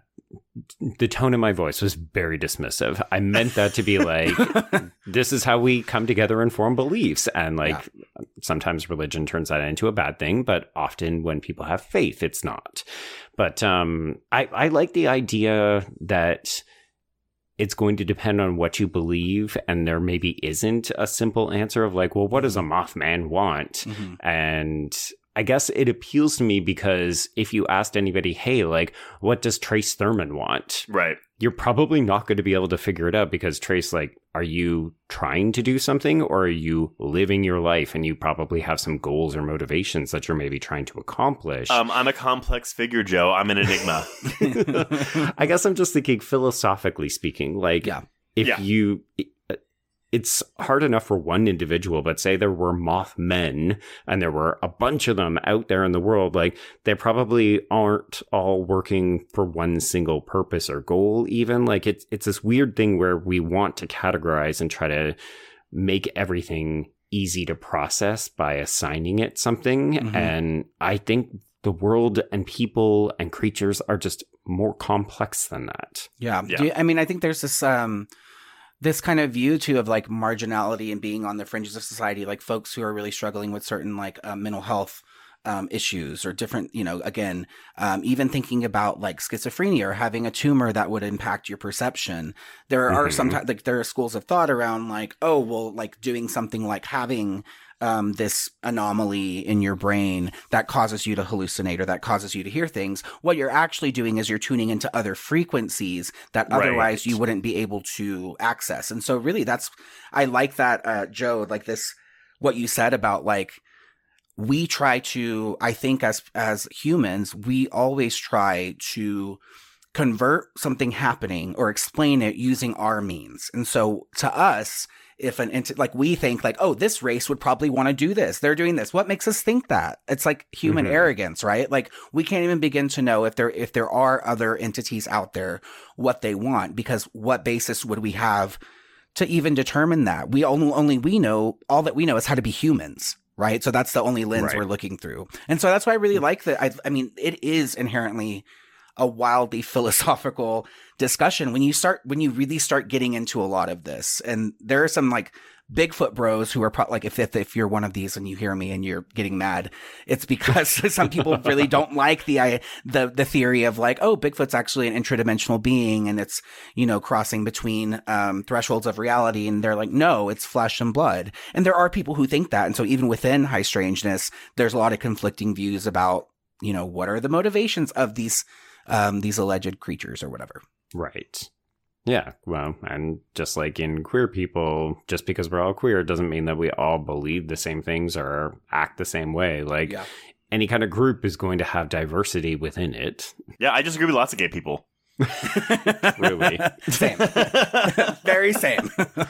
Okay, so we have this meeting with Leek. He gives us all of this information, and then John has to somehow do something with this. So he decides he's going to return to Point Pleasant. He arrives in time for the tree lighting, because remember, folks, this is still a holiday film. And this is where he learns the bad news that Gordon was not only fired from his job, but that his wife Denise has left him. Uh, and we also learned that there have been an escalation in Mothman sightings. So Connie tells him that there have been 15 new sightings that day. And I won't lie, I kind of use Connie as my audience proxy in Yeah, the film. sure. I think you're meant to, but the way that she starts to become more unnerved by this, and then also Denise's reaction when Gordon ultimately dies from exposure in a couple of minutes, Mhm. she's just like, I'm so done with this. And you can tell that she's fighting up against these ideas of, I can't control this anymore. There isn't any kind of explanation. And I don't know how to live in a world that doesn't have boundaries anymore. This is also like, I mean, like, look, I know we're like in like an ACAB world, but like it's a very positive portrayal of a police officer, one who's Mhm. understanding and like just a nice person. Well, who's ultimately curious? Like, isn't Yeah. immediately Yes. shutting people down and saying you're all fucking crazy, or you know Mhm. your perspective doesn't matter. I think that really speaks as well to like kind of what I imagine this, um, you know, what became of the community post the Silver uh, Bridge and all the Mothman stuff and all of that. Um, this idea of just kind of being more open to things. Like, yeah, we know yeah. weird shit happens now, and like, and and I am gonna try to put on my humble hat and and acknowledge I don't know everything, which I really love about Yeah. about how they. And I certainly her. can't control everything. Right, right. Well, and I, I think that's a subversion of expectations, though, for this type of character who lives in this part of the country, which Yeah. is really, really Yeah. refreshing. Absolutely. Yeah, and and I think we've touched on it, but I think we would be remiss not to acknowledge that these are not just probably Christian people. There's going to be more lower class or working class people in this Right. town. Mhm. Yeah, like I think it's important that the film does a good job of not just humanizing them, but saying they're not fucking country bumpkins. They're not idiots who will just believe in things because it's supernatural. Like these are clearly people who have a belief system, but they're not dum dums. Yeah. Right. Okay, it's time for some more weird shit. So John gets a wake up call after having a dream of Mary saying like, "Hey, I want you to be happy." He's like, "Cool, thanks." And then he gets a wake up call at 6:14 and after we get this is probably my least favorite part of this film, he hallucinates smashing his head in the mirror. Okay. Like, so why? there is a really good scare in this scene, though. Okay. Mhm. And I don't know if you caught it, Joe, but I think it's after he smashes his head and he like shuts the door and you can see a figure's face in the reflection. It's a split second shot. I did not catch it. Oh, you did you did not see this? Oh, it's spooky as hell. It's the spookiest thing. But here's the thing. This this is the scene that that they were like when they were producers, they were like, we need a scare in this movie. And they Okay. so they came up with the idea of, oh, he's gonna wake up and Debra Messing's gonna be right there. Cool, we'll do that. Sure. there's a scene so so when he shuts the door and you see the figure's face that's actually a crew member's face that's been distorted by the mirror Hmm. and it was an accident but they kept it in the film because it looked creepy as shit so Right. again i would recommend go back and watch this scene again if you're not looking for it you might not see it but like apparently when this screens like for test screenings in theaters this Mhm. got the biggest reaction out of audiences Yeah, I'm looking at the at the screen grab right now, and it's just like it looks almost like a red and black, like featureless, almost like alien looking face. Like you could just see and it they just- may have touched it up in post Oh, but definitely. It i doesn't guess when they human. saw it they were like wait keep it yeah, it's it was really. I think it was a really fortuitous accident because it is so creepy, and I love this idea of like just getting a glimpse of something, and then your mind can just go fucking wild with it and scare yourself. Yeah, mm, yeah. So it, it, it- it's a subtle scare because it's uh, the, the the film isn't highlighting it for you, being like, "Look, Sure. boo!" But if you see it, it's like, "Oh shit!" Like right out of the corner of your eye, type thing. I want to say I think this is also also the same scene where he is moving, but his reflection is delayed in Yes. the mirror, something like that. It's Yeah. really cool. Yeah, I, I think part of the reason that this didn't land as well for me is Sure. because I'm a jaded bitch who's seen too many mirror fake out No, moments. I I I I, I agree Yeah. with you about the head bash. I mean, look, it's a fake out, right? Where it's like, "Oh, he's imagining it, but he didn't really do it. Oh no, he's losing his mind." Blah blah blah blah. blah. I get that. That that is the less successful part of this scene for me. Mhm. Yeah. It just sounds like I missed the better parts. You did. Oh yeah, yeah. Definitely, that was not the part you should have been paying attention to, even though it makes it go. kind of like a But flash. but I can see you being like, oh god, this type of shit again, and then like Mhm. because of that, missing the scare that happens afterwards. Yeah. Yeah, Yeah. I'm I'm writing Ugh, another mirror scene in my head. Exactly. notes. I'm missing the good part. Yeah. I've done it. I get it. I get it. I've all been there. Okay, so he gets a very odd phone call from Gordon. He ends up going to look for him, and unfortunately, we discover basically one of the only deaths in this entire movie, which is that Gordon has died outside of his house overnight. Yeah, he he has a less icically Jack Nicholson death from The Shining. Mhm. Yeah, more or less. And of course, the kicker is that the phone call that John got was only an hour ago, but the body has been out here for eight. Blah. That's when it, things like That's that, creepy. man. Yeah, I love. I mean, this movie Mhm. does that really well. This kind of like, wait, I thought that was you, or wait, you Yeah. were asleep this whole time. I, I just love that. Or, or Mary, like, uh, which we'll get to that soon, but like Laura Linney, you know, talking about seeing this woman, and then he shows the picture, and then you can tell she's like conflicted about like, well, Mary's Yeah. dead, but that is what that woman looks is her, like. but also not. And- That's a really good moment, though, from Laura Linney. Like, you see the cogs turning in her brain when he shows her that Mhm. picture. I love that, and, I- and things like that. And I just I love like these little and everything with kind of like the weird calls always gets me. But um, when he before he gets the call from Gordon, I just love the delivery of like he answers the phone. And it's like this is your wake up call, John Klein, and it's like I I didn't request a wake up call, and he gets hung up on, which I'm like that is so fucking creepy. Like I've done I've done a number of solo like road trips since uh we moved here, and I always think about like when I stay in like a shitty motel or something. Like that scene, I'm like, oh god, Ugh. please no one call this phone. No, please no, no, leave me alone. I'm very boring. you definitely don't want to pick on me, supernatural entities. right, exactly. yeah, there I am doing like tarot readings and doing using. That's the what I'm saying. No, he, he wants to like go go camping to look for Bigfoot, and I'm like, I have seen too many movies where Bigfoot kills people. The number Mhm. of movies that Bigfoot is benevolent and not a murderous creature are are it's not even. Harry and, and the I don't wanna do Hendersons. that. But those are all movies that were created by people who always imagine the worst case scenario Thank for you. anything that isn't like us, Trace. Uh, yeah. Okay. You know what? You can go on this camping trip with Ari.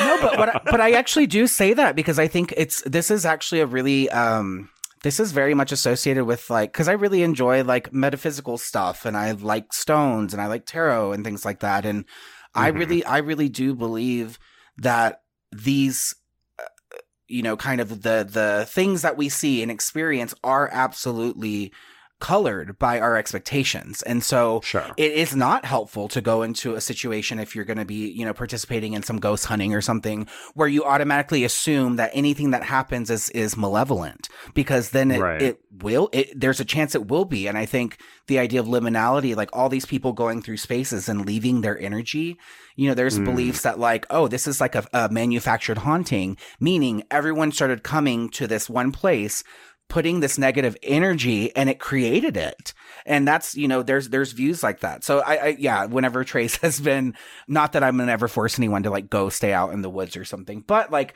I, I i'm really Go interested into the woods with a positive mental attitude. but what I'm, Wait, wait, wait, wait. but what I'm I saying, mean- no, but let me, like, what I'm saying is that like, that's actually a really like core factor here in my interests. Like, I have so much like really genuine curiosity about what these things mean and having experiences like this that to me, I'm just like, I just want to know what's out there. It's not like, it's not scary to me because it's unfamiliar, I guess. Hmm. okay, like I- I'm only thinking about this because we've watched these movies a lot recently, Ari. Sure. But like horror in the high desert, like that that is exactly what you're talking about doing, and They those are people fucking films, died. But they are, those are movies, Trace. They're literal fiction. Like, But it could be true, so I would rather not find out. Well, we know that you would probably go into a scenario expecting the worst, and so that's good. To, that's good data to have. That's why it's good that I'm not in like a position of power in like the military world because I would be the one that's like, oh, I'm scared. Trace, you're fucking xenophobe. You're just scared of things that are not familiar to you. I mean, if they're not human, yes. Well, the funny thing is, is that we all live in relatively substantial cities, and like the likelihood that you would encounter something malevolent in a city compared to out camping is probably pretty high. right? Yeah. No. I mean that we there's like a. I remember we got here, and there are a lot of reports of of people's cars getting like getting carjacked or getting their catalytic converter stolen. So I bought like a club thing for my for my Mhm. car. But it's yeah, I'm like I always think about that. I'm like, you're not scared about like driving through this city every day and there's a bigger chance of you Yeah. getting in a car accident or something. The statistics show you should be more worried about that. But yeah, Right. I mean, this is what we do to ourselves, right? And that's Yeah. kind of Mhm. one of the reasons I love being a horror fan is because we can play out these scenarios and discover new facets of what scares us, what unnerves us. Like, Mhm. I love hearing your two sides of the conversation for this movie because some of the some of the phone calls become a little redundant for me as the film progresses. I'm like, okay, we get it. It's staticky. Ooh. Yeah. He hears something when he plays the tape back. Ooh. And the two of you are like, no, it's effective. Like it actually affects me.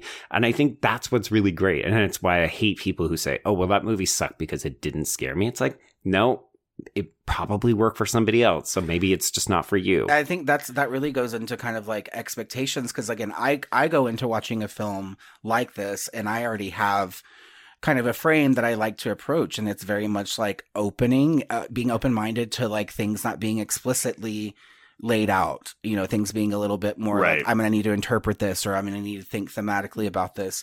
And that's Mhm. not that's not never been a thing for me where like I do that because I want to be I want people to think I'm like I don't know, fucking like a, a genius or educated or philosophically like enlightened or anything. I do it because like that's my own natural curiosity and I really like it keeps me interested in the world and living and being a person. Like I think I don't know, it's something about it that's really like wonder, you know, wonderful and awe-inspiring that we can have these mysteries that yeah, to some people they are really spooky and to other people it's like hey, this is just kind of like exciting and cool and different. Ari's here to spot the silver lining, and Trace and I are like, Look, I, I, I'm adventurous with the food that I eat. there we there you go. I There just don't want to go go. camping looking for Bigfoot. we need to find a way to merge the two. So it's like we're going to try some new exciting liver dish, but it's going to be out in the high Mm, desert. At Bigfoot a five meat. star restaurant. Get some of that Bigfoot meat, Trace. We'll get you some. There we go. Well, Oh, he really would come and eat me. Didn't you see exists? you know, at that point, you might you might be asking for it. Uh, so we're actually spending a lot of travel time at this point in the film. So uh, we just came back to Point Pleasant, but John is back on the road. He wants to go and see Leek again. So he heads out, and this is when he gets the author's backstory. So he started to hear voices. Those voices became messages. He tried to prevent the explosion of a building that he knew was in danger, and people died. He nearly got arrested. He lost his wife. His kids stopped speaking to him. And at some point, he decided he would rather live than know the truth. And that's when he just gave up on it all. Well, he also spent four years in a psychiatric hospital, and so that th- this is a very sad story that this guy It's tells. But but it's also surreal, right? Like, yeah, at the end of the day, these are not things that we as human beings are meant to understand or even know about. So mind your own business. A little bit, right? no, no, no. Ari's Number like, one, no. uh, did you not just hear the part of the conversation we had about curiosity?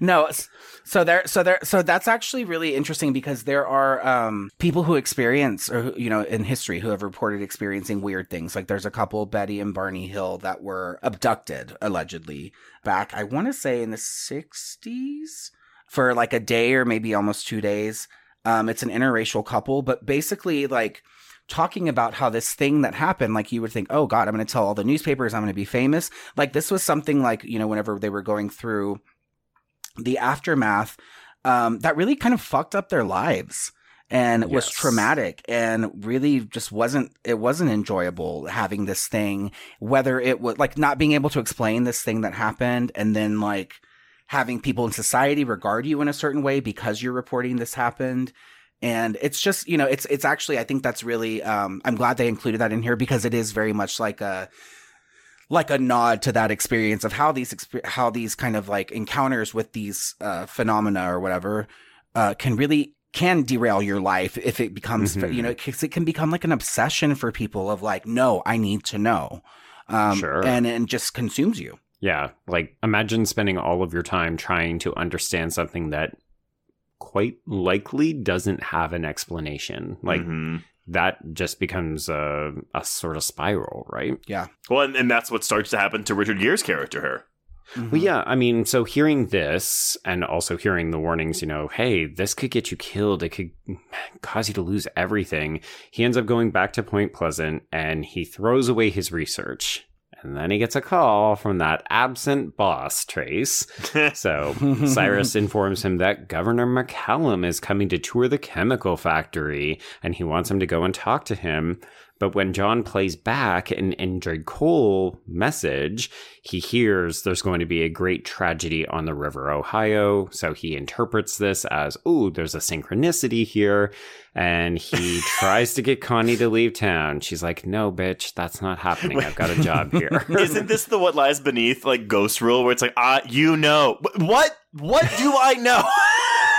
what you be- tragedy is going to be on this fucking river? Could you be more specific, please? Because I'm about to make a fool of myself telling people this plant's going to have an explosion or something. So please be more specific. I do think it's interesting, though, that John goes to Governor McCallum as he's getting off this plane, preparing to do this tour, and he is taken so seriously, despite the fact that he does sound a little unhinged. You know, hey, you can't go there. Something's going to happen. You need to shut down, get everybody out of there. He sounds a little loony at this point. And Governor McCallum is basically saying, oh, do we have intel on that? Like, do we need to act? Is there a threat? Has people. Have people looked for a bomb? He's like, So no. credit credit to him for taking the threat seriously. Well, I mean, I think about government figures. That's kind of how they respond in general. Like, if you get any kind of word that something weird or fishy might be going on, even if it's from a crazy Mhm. person, so to speak, you know, you're you, they're they're gonna shut that shit down. So like Yeah. I you know that was what I really like about that scene too is is how they present it and they show it like intercut with him after the fact.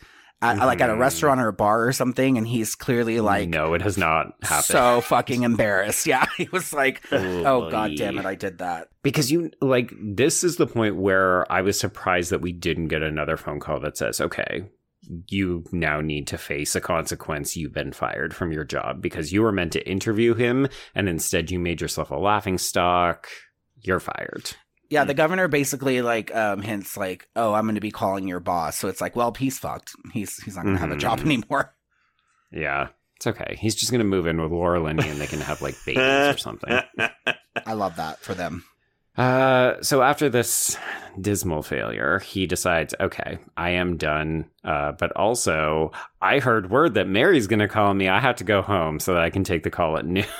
it's like, John, you need to pick a lane, buddy. Calm down, sir. Um, although I will say though that I, I I love the scene of him watching the phone ring. Mm-hmm. hmm It's Yeah. just again, this is where like the the horror and the grief aspects really come together because you know how hard it is for him to not pick up that phone. Sure. If you had a chance to speak to somebody two years after you lost them and quite abruptly, I mean, we, we jumped over it because we wanted to get into some of the more interesting things, but there's a moment early in the film where he tells Eddie, you know, we had everything and then in a, the flash of an instant, it was all just gone. Mm-hmm. And mm-hmm. that's horrifying. Like to me, Yeah. that's actually more scary than anything that happens. And well, going off of a bridge as it's collapsing Yeah, is really scary. But That's pretty shitty. Yeah, that's pretty spooky. just this idea that you know we bought a house and then we went for a drive because we wanted to get home and fuck and all of a sudden my wife has a mothman tumor and she's dead my life is over like that's I mean, rough I will say though, people take a really long time to get out of their cars on this bridge. they truly do yeah so he he gets lured back with the promise of maybe new sex from connie because she says hey come home for christmas Joe, I think you're the horny one. You're really throwing a lot of Really? sex at these people. it's the holiday season folks get yours His unwrap hole that is present puckering. oh my god. gross so uh yes he he returns to point pleasant and immediately gets stuck on final destination 5 setting because there is traffic backed up off the silver bridge it is 6 p.m. What time was that wake up call, folks? I think it was 6:14. I will say I love how drawn out all of this is. You know, It's and, forever. and, you know we have like oh, there's a shot of a screw coming loose or a, a Mhm. cable kind of being slack, like blah blah blah blah Yep. blah. But again, like this is a two-hour film, and I don't, as I said, I don't think it entirely justifies that runtime. But this climax is much more bombastic than I remembered it being, and I, I do think it makes the the the, the, the runtime like worth the wait. Mhm. Yeah, totally. I don't know that we needed it, but I did kind of appreciate that we rehear the Indrid Cold warning about, oh, it's going to happen on the river. And we see the chemical plant, and then we just kind of speed zoom out to the bridge. And it's Uh-huh. like, yes. bam, so here we are. It's also kind of mean because when that teenage boy gets the cable in his face, um, CJ. we then cut to his fiance walking out of the wedding dress store. yeah. Oh yeah. they're, they're engaged. Remember his eye that never healed? Oh, Are you engaged? Not anymore. You know what? She'll find love somewhere else. yeah, yeah. Uh, but no, all of this is just so. But again, he's telling people, "Get out of your car, get out of your car," and they're like, "Boo." well, because he looks he looks looks crazy. like a yeah, he who's looks lost his unhinged. mind. Yeah, he looks like he's not well. And and the reality is is that it is Christmas Eve. These people are trying to get places. They are caught in traffic, they're upset, and somebody is randomly running by saying, Get out of your car. Mm-hmm. You're gonna be like, Shut the fuck up. Why isn't this moving? Let's go. Well, that, that's the thing, right? Like you, you're not because you you don't know you're in a horror movie or a genre film, so you're just like, Right. "What the fuck is this guy doing?" I'm going to sit in my car where it's safe, Mhm. unless you're on a bridge. Yeah. So ultimately, it comes down to him seeing Connie. She is unconscious as her cruiser goes into this river, and he decides he's going to jump in and try to save her. He's lucky that there is a pocket of air that allows him to Yeah. breathe long enough to get her out of there.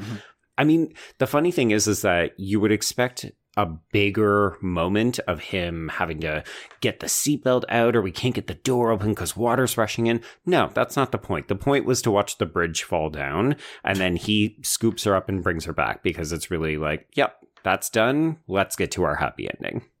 Well, but but that's the thing. It's not even really a happy ending because uh, I, I I remember, and I, this worked much better for me now than it did back in 2002. But like, Okay. It ends, but nothing is solved. It's just No. like a oh yeah, um, she was gonna die. Thank God he was there for her.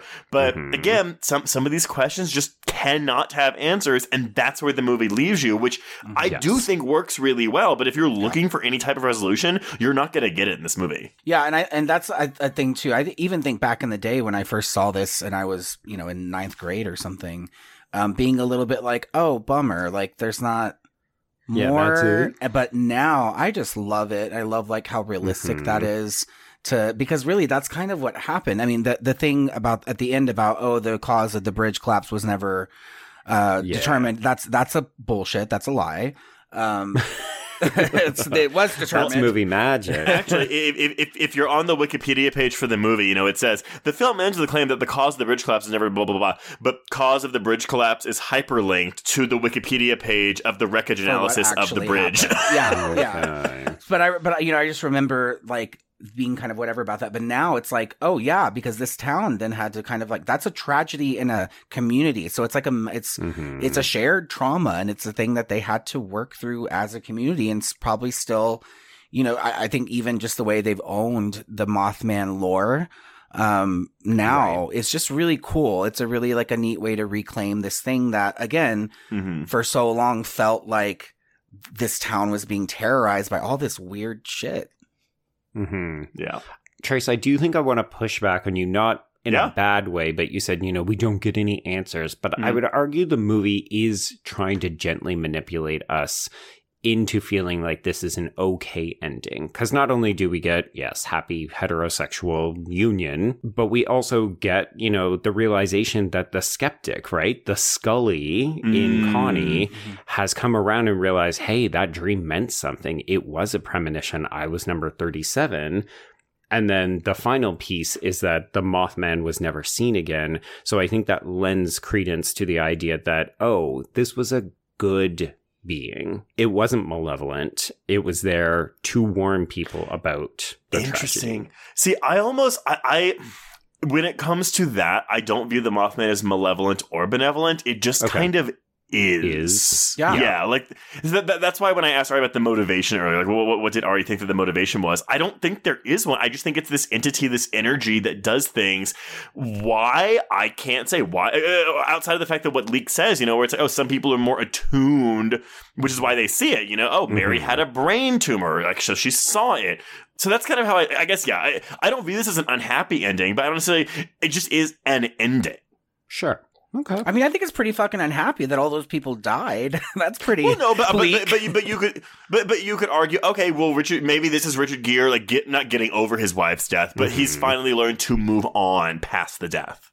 Yeah, Mhm. and particularly since the only character I, I think I could be misremembering some of the other people we see on the bridge, but it feels like the only person we actually see that we know get killed is CJ, even though the movie says 36 people die, Mhm. real life 46 people die. Right. So I I guess I just think it's interesting that, you know, we could have killed Laura Linney's character and this would have been a less happy ending. Sure. But in some ways, this to me feels very okay. We are making a mid tier Hollywood film. We need a happy ish ending where at least the two main characters live to get together. But but it still has that ending that where you're because like you know she says like you know oh like number thirty seven, and then we just kind of like Yeah. zoom out and we're like all right there they are they're That- they're that's alive as and we're close to an answer as you're going to get. Exactly. Although it's interesting that um that you mentioned Scully and the X Files because I saw in several reviews, especially um, modern day letterboxd reviews, saying Hmm, this would have been much better as an X Files episode.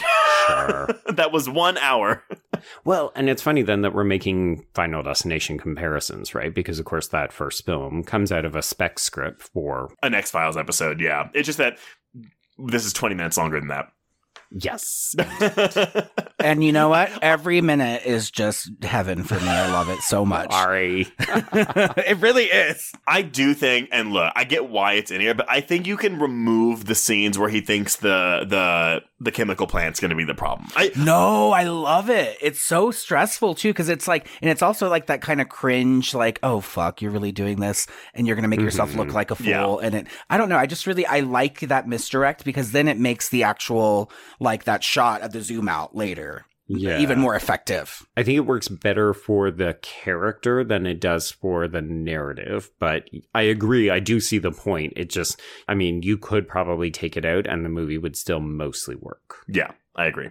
But yeah, that is the Mothman prophecies. So, uh, Ari, I mean, uh, as the guest of honor, per usual, what are your final thoughts on this film?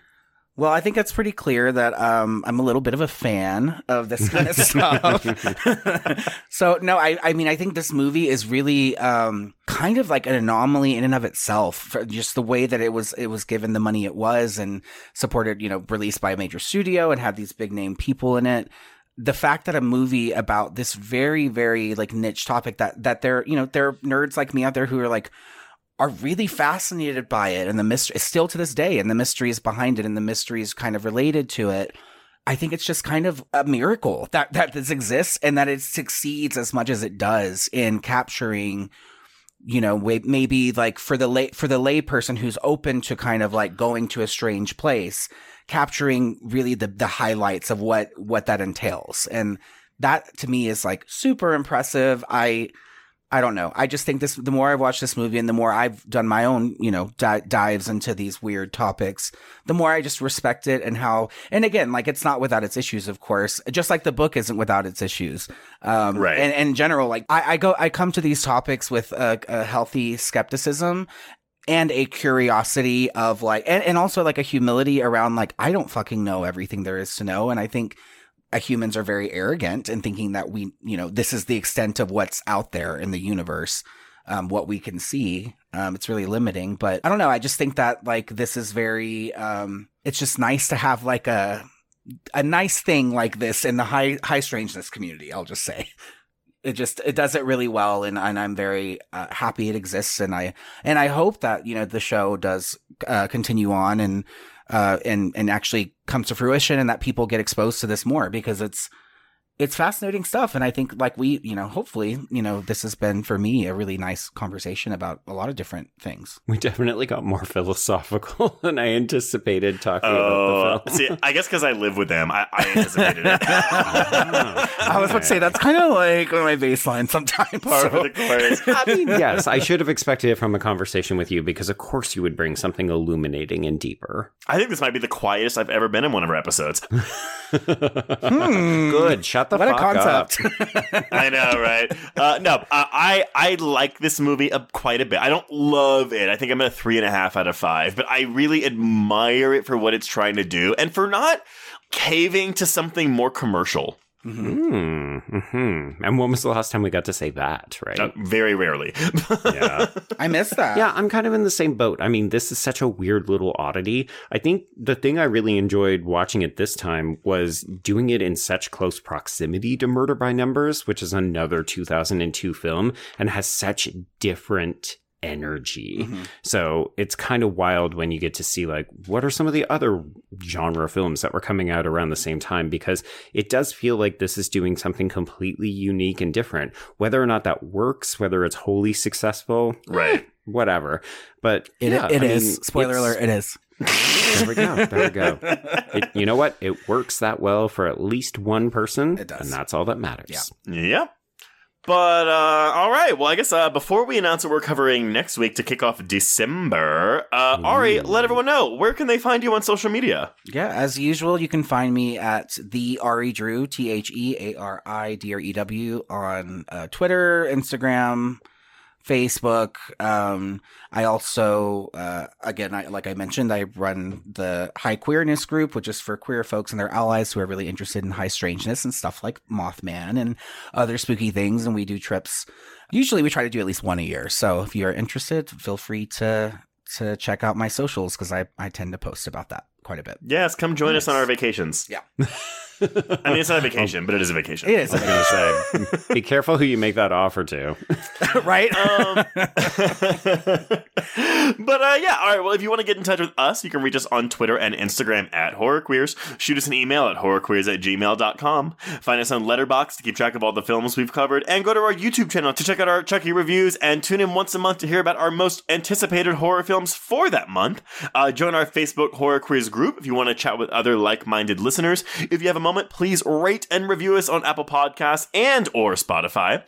And if you want even more content, please support the show by becoming a patron at patreon.com slash horrorqueers. Uh, this is, oh, this is the end of November. So uh, if you subscribe today, you will get over 275 hours of Patreon content, including this month's new episodes on Hell House LLC Origins, The Carmichael Manor, the last time you have to say that. Yep, last time. uh, Birth, Rebirth, The Fall of the House of Usher, Five Nights at Freddy's, Thanksgiving, and our audio commentary on the original 1988 Child's Play. hmm Fun. Joe, Yes. I have never heard of the film we are covering next week, so please enlighten us. Oh boy. Okay. Yeah. So this could possibly be the longest titled movie that we have ever covered on the pod. It's also going to be our final film for the year that is over like 30 years old. So we're going to travel back to the 70s. We're going to go to Italy, Trace, and we're going to watch a little film called Your Vice is a Locked Room, and only I have the key. I have no idea what this movie is, and I'm so excited about that.